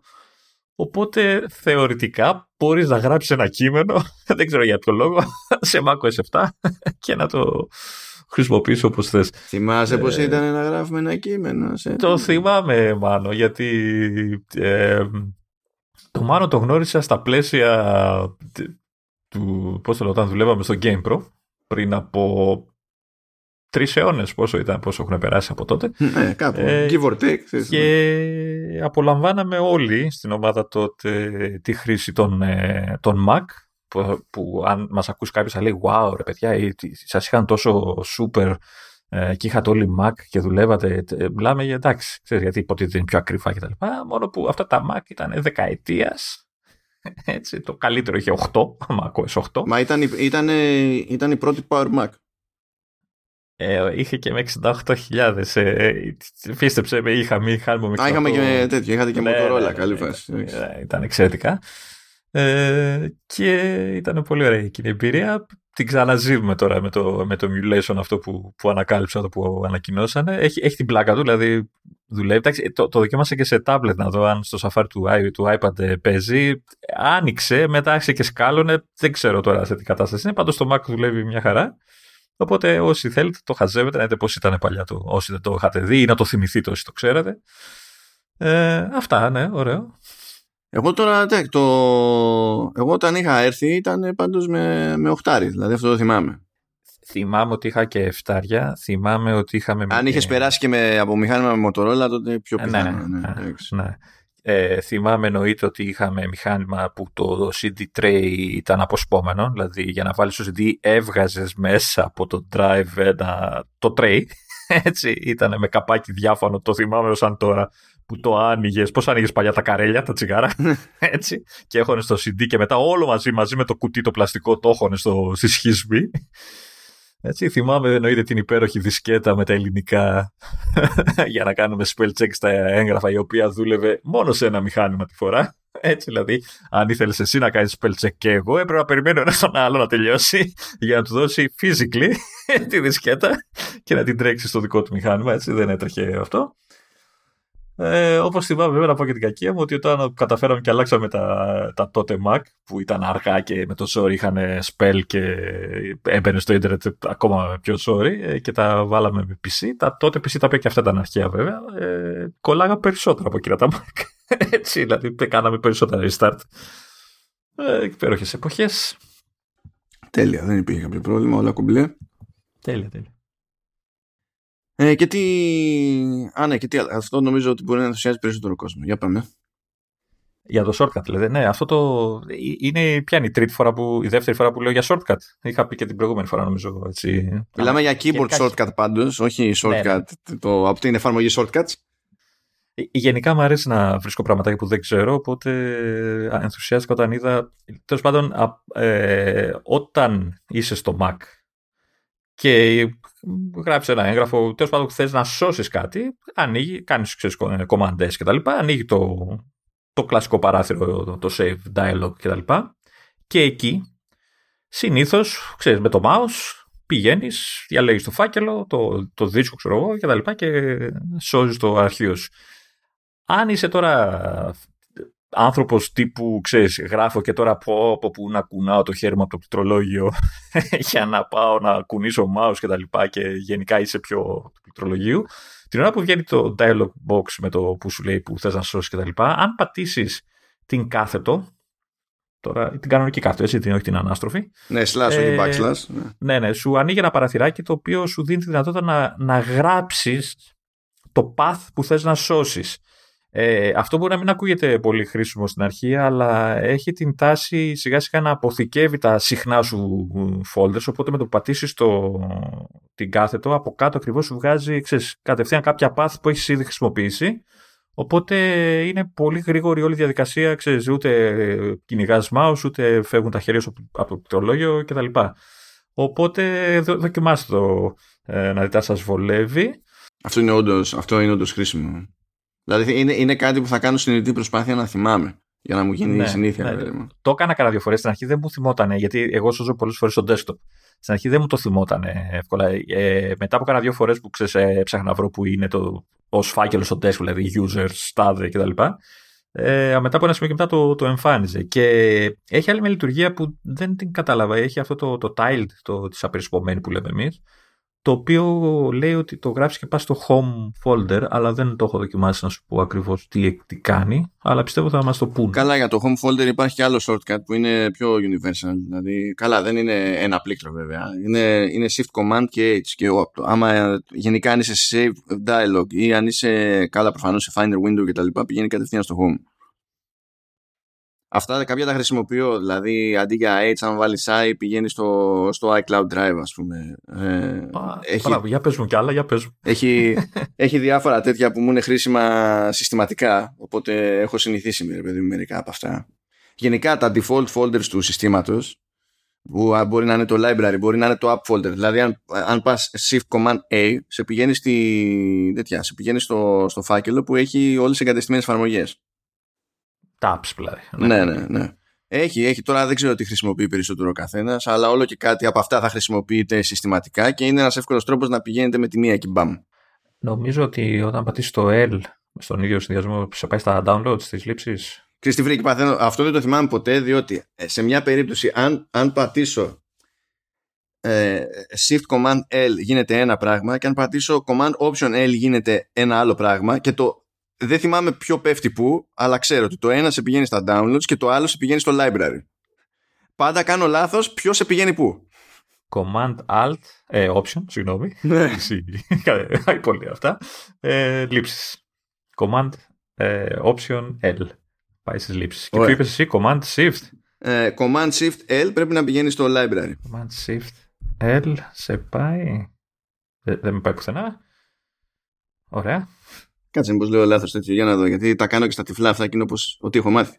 Ε, όχι, είναι, όχι, σωστά το είπα. Shift Command L και με πηγαίνει στο library. Ναι. L. Εμένα δεν με πάει πουθενά, δεν ανοίγει καν. Και με ενοχλεί αυτό, με ενοχλεί, διότι όλα τα υπόλοιπα για τα, ας το πούμε, για, το, για τους φακέλους που έχει νόημα να απασχολούν συνήθως έναν χρήστη, είναι Shift Command κάτι. Και το downloads που είναι μέρος των βασικών, δηλαδή είναι από τα βασικά του συστήματος και του user folder, για κάποιο λόγο δεν έχει τα ίδια αρχικά δύο πλήκτρα, γιατί υποτίθεται ότι έπρεπε να κρατήσει το κλασικό μοτίβο, ας πούμε, το library που εκεί πέρα δεν πηγαίνει ποτέ σχεδόν κανένας για να βάλει χέρι έτσι random, διότι αν βάλει random χέρι θα έχουμε θέματα στο σύστημα. Δηλαδή, ναι, Library, αν αρχίζετε και πειράζετε πράγματα στην τύχη, καλά, δεν μπορεί να καταρρεύσει το σύστημα γιατί το, το partition με το ίδιο το OS είναι, δεν, σηκώνει καν, δεν επιτρέπει να κάνετε write. Οπότε δεν παίζει. Και πολλά πράγματα θέλουν extra permissions και δεν συμμαζεύεται. Αλλά το library folder υπό συνθήκη είναι ότι πιο κοντινό στο και καλά μπαίνουμε στη registry. Υπάρχει ότι πιο κοντινό που να είναι user facing και να είναι σε ένα μέρος το οποίο είναι εύκολα προσβάσιμο. Έτσι, από αυτή την άποψη το λέω. Αλλά τέλος πάντων, ναι, άλλο, άλλο καπέλο εκεί πέρα. Εντάξει. Και είπες αυτά τα, τα shortcuts δουλεύουν και στα dialog boxes. Γιατί εντάξει, τα χρησιμοποιώ στο Finder, ξέρω για αυτά. Ναι, ναι, όταν θα σου ανοίξει κάπου να κάνεις save, ρε παιδί μου, και είσαι, ε, είναι μέσα σε ένα φάκελο, αν πατήσεις το ίδιο το, το, ίδιο το keyboard shortcut, θα, σε, θα λειτουργήσει και εκεί με τον ίδιο τρόπο. Θα σε βγάλει στο αντίστοιχο φάκελο. Ε, ε, εντάξει, μόλις μου μίλησε, μάλλον πολλές ώρες από τη ζωή μου μου ελευθέρωσες, έτσι. Ορίστε, ορίστε, άλλο βοηθιόμαστε. Shortcut, για, shortcut για το desktop και τέλος. Έτσι. Coolness. Α, ναι, που είναι με τον D αυτό. Ναι, ναι. Mm. Το D.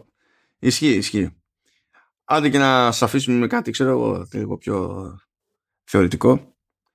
Ε, δεν τώρα δεν είμαι super σίγουρος για το τι ακούγεται τριγύρω, γιατί ξέρω εγώ μπορεί να έχω, ειδικά το τελευταίο διάστημα που να έχω και κανένα επεισόδιο.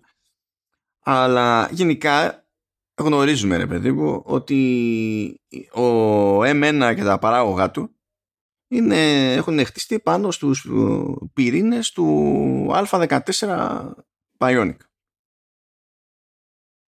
Και με αυτό το σκεπτικό, αν θυμάμαι καλά, η προσδοκία είναι ότι όταν θα έρθει η ώρα για τους M2 ας πούμε, καλά πρώτα για τον M2 τον σκέτο, τον απλό και μετά θα πάρουν και τα υπόλοιπα σειρά, ότι το λογικό είναι να βασιστεί στους πυρήνες του α15.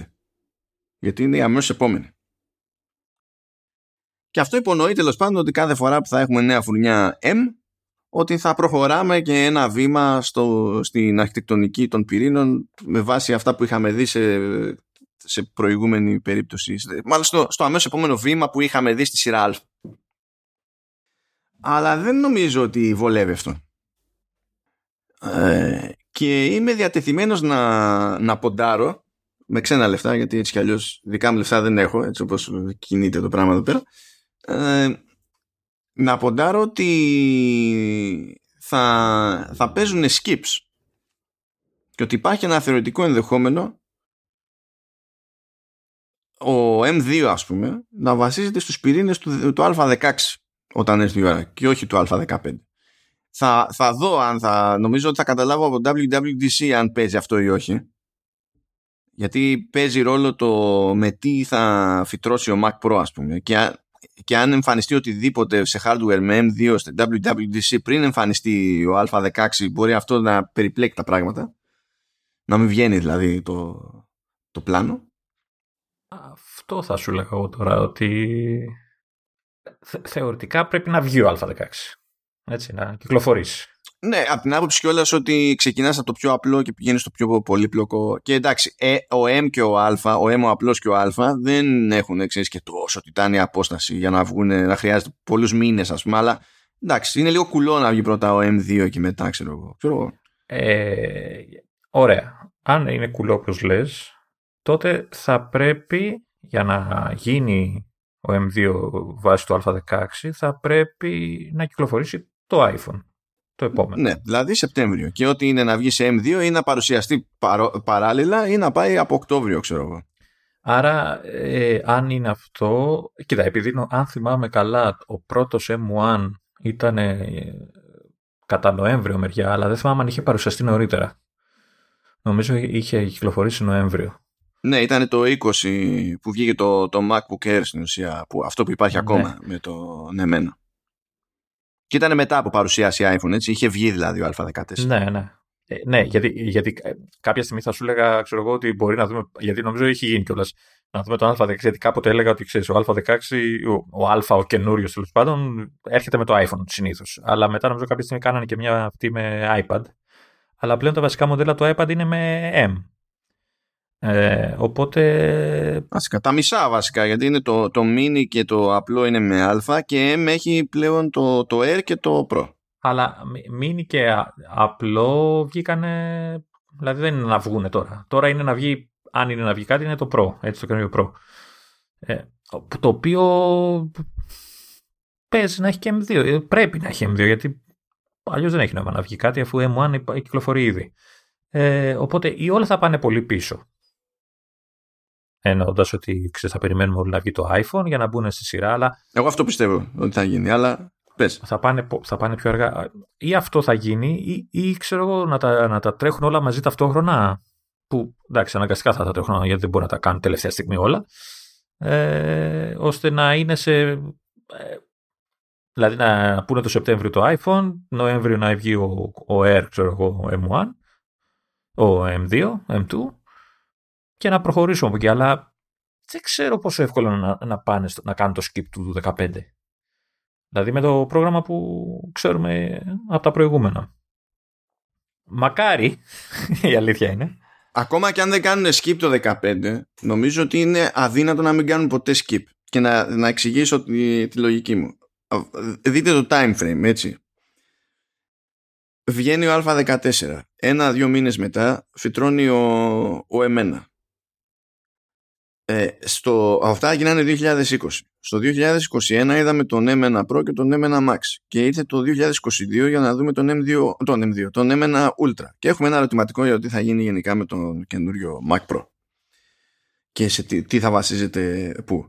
Και αυτά έτσι πάνε συνήθως, θέλουν το, θέλουν το χρόνο τους. Τα έχουμε ξανασυζητήσει δηλαδή εδώ και με το. Κάτι, με κάτι μου λέει ότι θα δούμε απλά στο Mac Pro θα δούμε Fusion πάλι πολλών Ultra. Ναι, αυτό, ναι, αυτό, θα, αυτό θα κολλήσει περισσότερο με τη θεωρία μου σε εκείνη την περίπτωση. Γιατί πάλι θα, θα είναι στην ουσία το τελευταίο πράγμα που θα βάλουν που θα βασίζεται σε M1, άρα σε Α14. Ναι. Ο M1 μέσα στο κεφάλι μου πλέον είναι σαν και αυτό που έκανε παλιότερα η Apple και έλεγε έχω τον α τάδε για το τηλέφωνο και έχω και τον α τάδε X για το, για το iPad που έχουμε ξαναδεί δηλαδή στο παρελθόν, αν και δεν ήταν σταθεροί ως προς αυτό, αλλά τους έχουμε ξαναδεί να βγάζουν δύο διαφοροποιημένα chips και καλά ρε παιδί μου για κάποια προϊόντα. Και, τρίτο, είχαμε βγάλει και Z κάποια στιγμή. Ναι, αλλά αυτό το είχαν βγάλει ως ανανέωση, δεν το βγάλανε την ίδια χρονιά. Αλλά λέμε τώρα με, τη, με τη λογική μπορώ να τα διαχειριστώ αυτά να τα βγάζω μαζί, ρε παιδί μου, να είναι κοντά. Έτσι. Αλλά τα πιο, τις πιο πολύπλοκες εκδοχές τους δεν μπορείς να τις στήσεις έτσι σε, σε χρόνο μηδέν. Δηλαδή κα, κανένας δεν το κάνει αυτό στην αγορά, ρε παιδί μου, είναι... Ας το πούμε ότι είναι physically impossible. Ακόμα και αν αλλάξουν λίγο τα περιθώρια, ε, δεν είναι τυχαίο που κανένας κατασκευαστής δεν τα βγάζει όλα μαζί με τη μία σχέδος πολυπλοκότητας. Υπάρχουν θέματα με οικονομίες κλίμακας και, και, και, και πάει λέγοντας. Αν λοιπόν πει κάποιος ότι κάθε φορά θα πηγαίνουμε στο συν 1 από α ως βάση για τους επόμενους M θα καταλήξουμε σε μια φάση που η, ακόμα και καινούριο M όταν θα βγαίνει θα χρησιμοποιεί πυρήνες ξέρω, που θα είναι από τρία χρόνια πίσω. Αν το κάνετε play out με στο μυαλό σας δηλαδή να το πούμε έτσι, όταν βγήκε ο M1 είχε φρέσκο πυρήνα. Βγήκε το 20 και είχε πυρήνες του 20. Αν βγει τώρα με βάση τον 15 ο M2, φέτος ας πούμε το, το φθινόπωρο, αν είναι με βάση το 15, θα βγει 2022 με πυρήνες του 21. Και αν συνεχιστεί αυτό το πλάνο, θα ε, ο M3 ας πούμε θα έχει ακόμη μεγαλύτερη απόσταση σε σχέση με το πιο πρόσφατο πυρήνα. Και δεν μου κάθεται ότι αυτό είναι ένα σενάριο που γουστάρει η Apple να πηγαίνει SI δηλαδή. Ακόμα και αν δεν γίνει έτσι φέτος η φάση, μου φαίνεται πολύ κουλό να μην δούμε κάποια στιγμή skip. Το αν θα είναι συνειδητό αυτό θα γίνεται με συγκεκριμένο τρόπο ή θα γίνεται κάθε τόσο όταν παραγεί, παραείνε η απόσταση, δεν το ξέρω. Εντάξει, δεν ποντά. Άρα, άρα εγώ στο κεφάλι μου το, το, το, σκέφτομαι ότι για να γίνει το skip θα πρέπει να τρέχουν ταυτόχρονα τα τσιπάκια στην κατασκευή τους. Στη σχεδία τέλος πάντων. Ο, ε, και δεν ξέρω πόσο εύκολο μπορεί να είναι αυτό. Καλά, έτσι κι αλλιώς πάντα τρέχουν σε κάποιο βαθμό, σε άλλο στάδιο το καθένα τρέχουν παράλληλα για την επόμενη τριετία. Ό,τι και αν σκεφτείς σε τσίπ, δηλαδή, αυτοί το τρέχουν.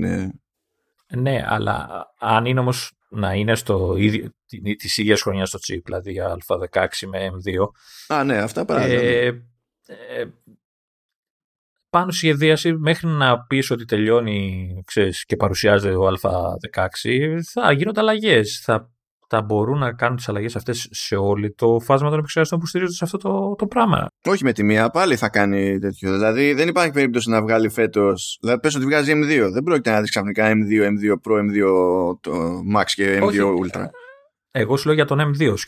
Α τους άλλους, έτσι. Α16 παίζουμε τώρα γιατί πρέπει να βγει το Σεπτέμβριο το iPhone, έτσι, να, να το δείξουμε. Και ταυτόχρονα πρέπει να φτιάχνουμε τον M2 ώστε να είμαστε έτοιμοι μετά από κανένα δύο μήνες να δείξουμε το πρώτο, ξέρω εγώ, ναι, MacBook. Ναι, αυτό έχουν δείξει ότι το έχουν καταφέρει. Και γι' αυτό αναφέρθηκα και παλιότερα στις περιπτώσεις που βγάζανε Α something και Α something X με τη λογική ότι είχαν, το είχαν δοκιμάσει λίγο το πράγμα. Απλά τότε ήταν πιο ό,τι να είναι στο πρόγραμμα. Αυτό που δεν γνωρίζω, αυτό που μου έτσι με, με κολλάει είναι ότι δεν ξέρω μέχρι ποια στιγμή μέχρι το Σεπτέμβρη που θα δούμε το καινούργιο iPhone ε, σταματάει η σχεδίαση του chip και λέμε ότι αυτό είναι τέλος και το βάζουμε στο καινούριο iPhone ώστε να είναι ένα σταθερό πράγμα ώστε να μπορέσει να στηριχθεί μετά ο M2 γιατί άμα είναι να, να αλλάζει και να πρέπει να αλλάζει μετά και τον M2 που θα δείξει αργότερα κτλ. Αυτό δεν ξέρω πόσο πρακτικό θα είναι για την εταιρεία. Κοίταξε, μόνο η κατασκευή να πεις ότι ξέρεις, αρχίζω και φτιάχνω για να έχω, για να βάλω σε iPhone.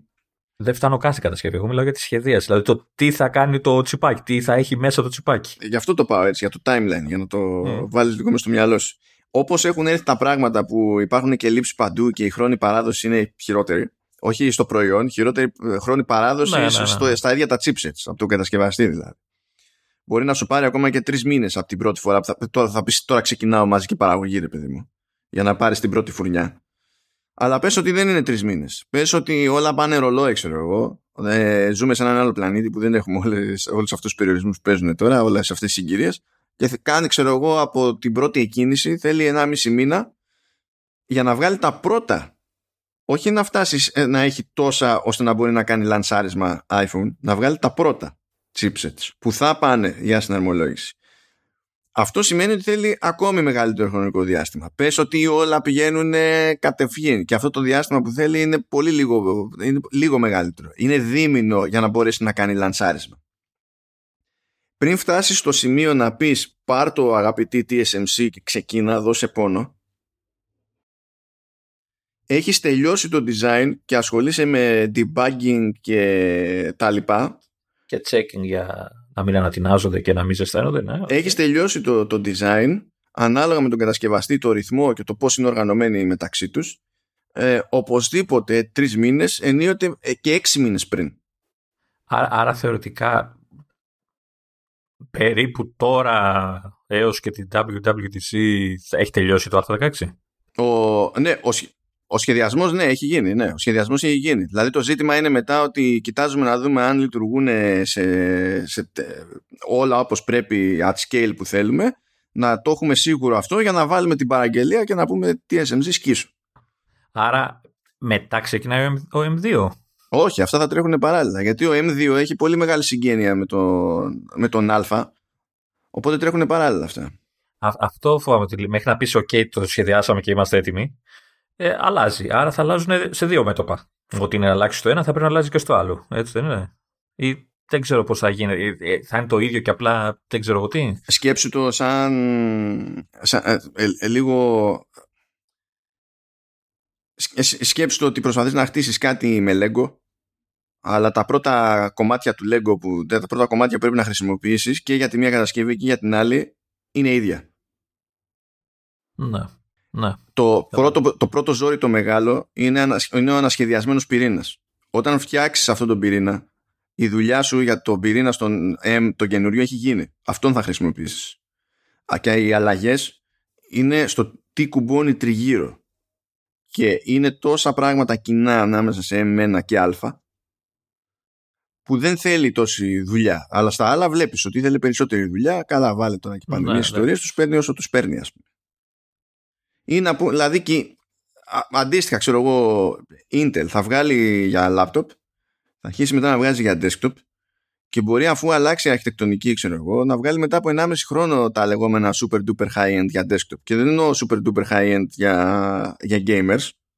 Υπάρχει μια κατηγορία που και καλά είναι το και καλά HPC δεν θυμάμαι πως το λέει τέλος πάντων που που καμιά φορά είναι και μια αρχιτεκτονική πίσω, ξέρω εγώ, γιατί τόσο τους παίρνει να φτάσουν μέχρι εκεί. Άρα θεωρητικά η Apple ελπίζει και απέφχεται να μην χρειαστεί να γίνει αλλαγή σε βασικό επίπεδο. Έτσι, γιατί μετά πάνε στράφη και οι δύο επεξεργαστές. Εννοώ πάνε πίσω. Ε, ναι, άμα έχεις πρόβλημα στον ανασχεδιασμένο σου πυρήνα, δεν είναι. Δηλαδή πρέπει να το λύσεις. Αυτό λέω ότι, ότι για να προχωρήσει ο M2 θα πρέπει πρώτα να έχουν λυθεί όλα τα θέματα ότι είναι ξέρω εγώ, του Α. Αυτό λέω, αν, αν έχουν μετά χρόνο, αν έχουν, θα έχουν τον απαραίτητο χρόνο, ώστε όταν θα δείξουν το iPhone και θα ξέρουμε πια ότι ο Α16 κάνει αυτά που κάνει, ότι όταν θα δείξουν τον M2, τον Νοέμβρη, ξέρω εγώ, εγώ το υπολογίζω, ότι ξέρεις, θα έχουν τον χρόνο να το έχουν, να το έχουν έτοιμο. Να πεις από την παρουσίαση μέχρι και την κυκλοφορία στην αγορά έχει και αυτό μια, ένα χρόνο, αλλά. Γι' αυτό σου είπα τη φάση με τα Lego. Όταν φτιάξεις τον πυρήνα, η, πώς να σου πω, το testing του πυρήνα ε, για να, δηλαδή μπορεί να το ξεκινάς πριν ολοκληρωθεί το, ναι, το, το, υπόλοιπο σύνολο, τα τριγύρω. Δεν περιμένεις να πεις «Α, το έβγαλα αυτό και μετά χτίζω από πάνω του». Δεν είναι έτσι. Έχεις κάποια δομικά υλικά. Δηλαδή το ίδιο Neural Engine θα βάλεις και από εδώ και από εκεί. Άρα θα σχεδιάσεις το Neural Engine, θα σιγουρευτείς ότι δεν έχει γίνει παρόλα και προχωράς. Έχεις τους ίδιους πυρήνες από εδώ και από εκεί. Όχι σε πλήθος, αλλά σε είδος, σε σχεδίαση. Τους τρέχεις αυτούς, τους φτιάχνεις, συνειδητοποιείς ότι δεν παίζει παρόλα προχωράς παράλληλα και στους δύο και μετά ε, έχεις να αντιμετωπίσεις προβλήματα αν σου προκύψουν ό,τι είναι σε debugging από το συνδυασμό των κομματιών αυτών. Στην ουσία ένα άλλο στάδιο, ναι. ρε παιδί μου, το, ναι. το κάθε τι. Κοίτα, ε, έτσι υπάρχει ελπίδα για Α16 M2. Υπάρχει μια ελπίδα. Εκτός πια αν βιάζονται πολύ και ξέρεις, τριχτούν στα, στα έτοιμα. Να το κάνουν όπως τέτοιο με το πρώτο Retina iPad να βγάλουν τον M2 και Γιατί τώρα ξύνεις πληγές. Να μην γιατί... βγάλουν καν, ξέρω εγώ, M2 Pro, Max και τα λοιπά και σε 6 μήνες να βγάλουν τον M3 και να... Ας πούμε, ναι. να πηδάμε όλοι από την μπαλκόνια. Ε, εν τω μεταξύ, όλοι ακόμα τρώγονται για Mac Mini, έτσι, ότι και καλά περιμένουμε κι άλλο Mac Mini. Ε, σου λέει θέλουμε κάτι με M1 Pro που ε, να ναι. μην είναι laptop. Αυτό σου λέει, εντάξει, ναι, το, ναι. αυτό, ναι. Οπότε, ξέρεις, αν, αν γίνει και αυτό, λίγο το, το πρόγραμμα δεν ξέρω πώς το, το οργανώνει. Έτσι, δηλαδή είναι ένας αχταρμά αυτή τη στιγμή στο, στο εργοστάσιο. Γι' αυτό τον έχουμε, τον Tim, τον Cook. Αυτό υποτίθεται ότι ναι, είναι το ατού του. Αυτό. Που έχει τα κακά του. Μετά ξέρεις το κλασικό αυτό. Είναι, μένει ένα μοντέλο MacBook του 2015 και το πουλάμε το, για 200 χρόνια μετά. Ναι, ναι. αυτό το κρατάνε κυρίως για όσους θέλουν Windows. Εγώ το ξαναλέω. Έτσι, για να έχουν μια πρόταση για αυτούς που δεν μπορούν να ξεφύγουν από τα Windows. Καλά, να είναι με Intel, λέει, απλά θυμάσαι εκείνο το μοντέλο που ήταν με σκληρό δίσκο. Δηλαδή, λες που πας. Α, καλά, εντάξει, εντάξει. Λες που πας. Και το κρατούσε η ίδια τιμή για πάντα. Λες που πας, που πας. Δηλαδή, ξέρω εγώ. Ε, μην δούμε και καμιά αναβάθμιση σε αυτό με τον Intel, έτσι, να, να πάρει κανένα καινούριο τσουπάκι. Καλά, εντάξει. Α, και δεν νομίζω, γιατί έχουν πει ότι θα ξεφύγουν. Δεν θέλουν να τα βλέπουν. Τελείως. τε, τε, τελειώσαμε, πιστεύω. Οπότε, οπότε πότε θα πάρουμε εμείς ε, Α, ε, εντάξει, νομίζω ότι το πρόβλημα σε αυτό δεν είναι το πότε θα είναι έτοιμη η Apple να βγάλει chipsets. είναι πότε είμαστε εμείς έτοιμοι να βγάλουμε άλλα πράγματα από μέσα μας για να τα ανταλλάξουμε με chipsets. Να σου πω κάτι, και το φαγητό υπερκτιμημένο είναι. Δεν το χρειάζεσαι. Που, να, ε, ούτως ή άλλως πάει και αυτό το βγάζεις. Οπότε γιατί να το βάλεις εξ αρχής; Ορίστε. Να. Τι, κατευθείαν να, να, γλιτώ, να γίνουμε πιο παραγωγικοί, να, να γλιτώνουμε βήματα στη διαδικασία, ρε παιδί. Είναι, μ' αρέσει που ανοίξαμε μακάβρια και κατά μία έννοια κλείνουμε και μακάβρια. Είναι αυτή, το έχουμε. Ε, καλά, εντάξει. Ε, εντάξει, ναι, ξέρω, δεν το κάναμε και human centipede, αλλά οκ. Okay. Αυτά. Το καταφέραμε πάλι το δύο ωράκι. Το καταφέραμε το, το, το δύο ωράκι. Εντάξει, ελπίζω να μην βγήκε πολύ κατάθλιψη στο ηχόχρωμα. Αλλά όχι, όχι. Εντάξει, νομίζω, νομίζω ότι αν εξαιρέσεις έτσι λίγο την αρχή που ήμασταν κουμπωμένοι και οι δύο για διαφορετικούς λόγους, νομίζω μετά ξεχαστήκαμε. Έτσι, γιατί αυτός ήταν, για μένα αυτός ήταν ο σκοπός της ηχογράφησης. Να, να ξεχαστούμε εισαγωγικά από την όλη φάση. Ναι, αυτό προσπαθείς να κάνεις. Γιατί Χαίρομαι πολύ. Anyway, μην κάνουμε κύκλους αυτό. Ναι, ναι, ναι, ναι, ναι. μην κατεμοιαστούμε πάλι. Σας αφήνουμε. Τώρα υποτίθεται ότι θα επιστρέψουμε στο κλασικό μας το πρόγραμμα. Εκτός δεν ξέρω αν είναι να φάω και άλλη μούτσα. Κάτσε, περίμενε. Έχουμε και Πάσχα. Όχι, δεν μας επηρεάζει. Εντάξει, όχι. Α νοιάζει, εμείς είμαστε. Εγώ πηγαίνω για κρέατα τη Μεγάλη Παρασκευή. Σας παρακαλώ τώρα. Καλά, φέτος δεν θα πάω, αλλά τέλος πάντων λέμε. Κάποιοι, κάποιοι, κάποιοι ελπίζουν ότι θα πάω και σε κανένα χωριό. Αν νομίζω σε κανένα παράδεισο ότι θα καταλήξουν και ότι άμα, άμα φας κρέατα Μεγάλη Παρασκευή θα έχεις θέμα. Ότι αυτό θα είναι το θέμα σου. Και δεν θα πας. Και... Ε, κοίτα, η πρώτη κρέατα ήταν μια φορά που είχα φάει hot dog χωρίς να το πάρω χαμπάρι ότι ήταν Μεγάλη Παρασκευή. Έτσι, το, ήταν τόσο ασυναίσθητη η κίνηση και είχα πάθει τότε ήμουν και μικρός και ξέρεις, πέφτανε όλα τα, τα ψυχολογικά και όλα τα που θα πας στην κόλλα και όλα αυτά. Μετά νομίζω ότι το ξεπέρασα και το ξεφτυλίσει το θέμα. Αλλά εντάξει, ρε παιδί μου, είναι ωραία η φάση γενικά. Άσε με να πω. Ελπίζουμε ότι θα πάμε σε ένα χωριό. Εντάξει, ναι, σας το εύχομαι λοιπόν. Σας το εύχομαι. Ελπίζω. Δύο χρόνια είναι να γίνει. Να κάνουμε Πάσχα όλοι μαζί που λένε και στην τηλεόραση. Αφού κάνει εκεί την απόπειρα. Μην μου στείλεις φωτογραφίες όμως, ε. Όχι, όχι, όχι. όχι, όχι, όχι. Εντάξει. όχι. βίντεο θα είναι. Λα κάτω live φώτο να ακούγεται και το τζίζα τους σταριέ. Έλα τώρα. Έτσι, έτσι, έτσι. Λοιπόν, αυτά και θα τα πούμε μεγάλη εβδομάδα πλέον. Και από εδώ πάνε και οι άλλοι. Άντε, τσάω σας.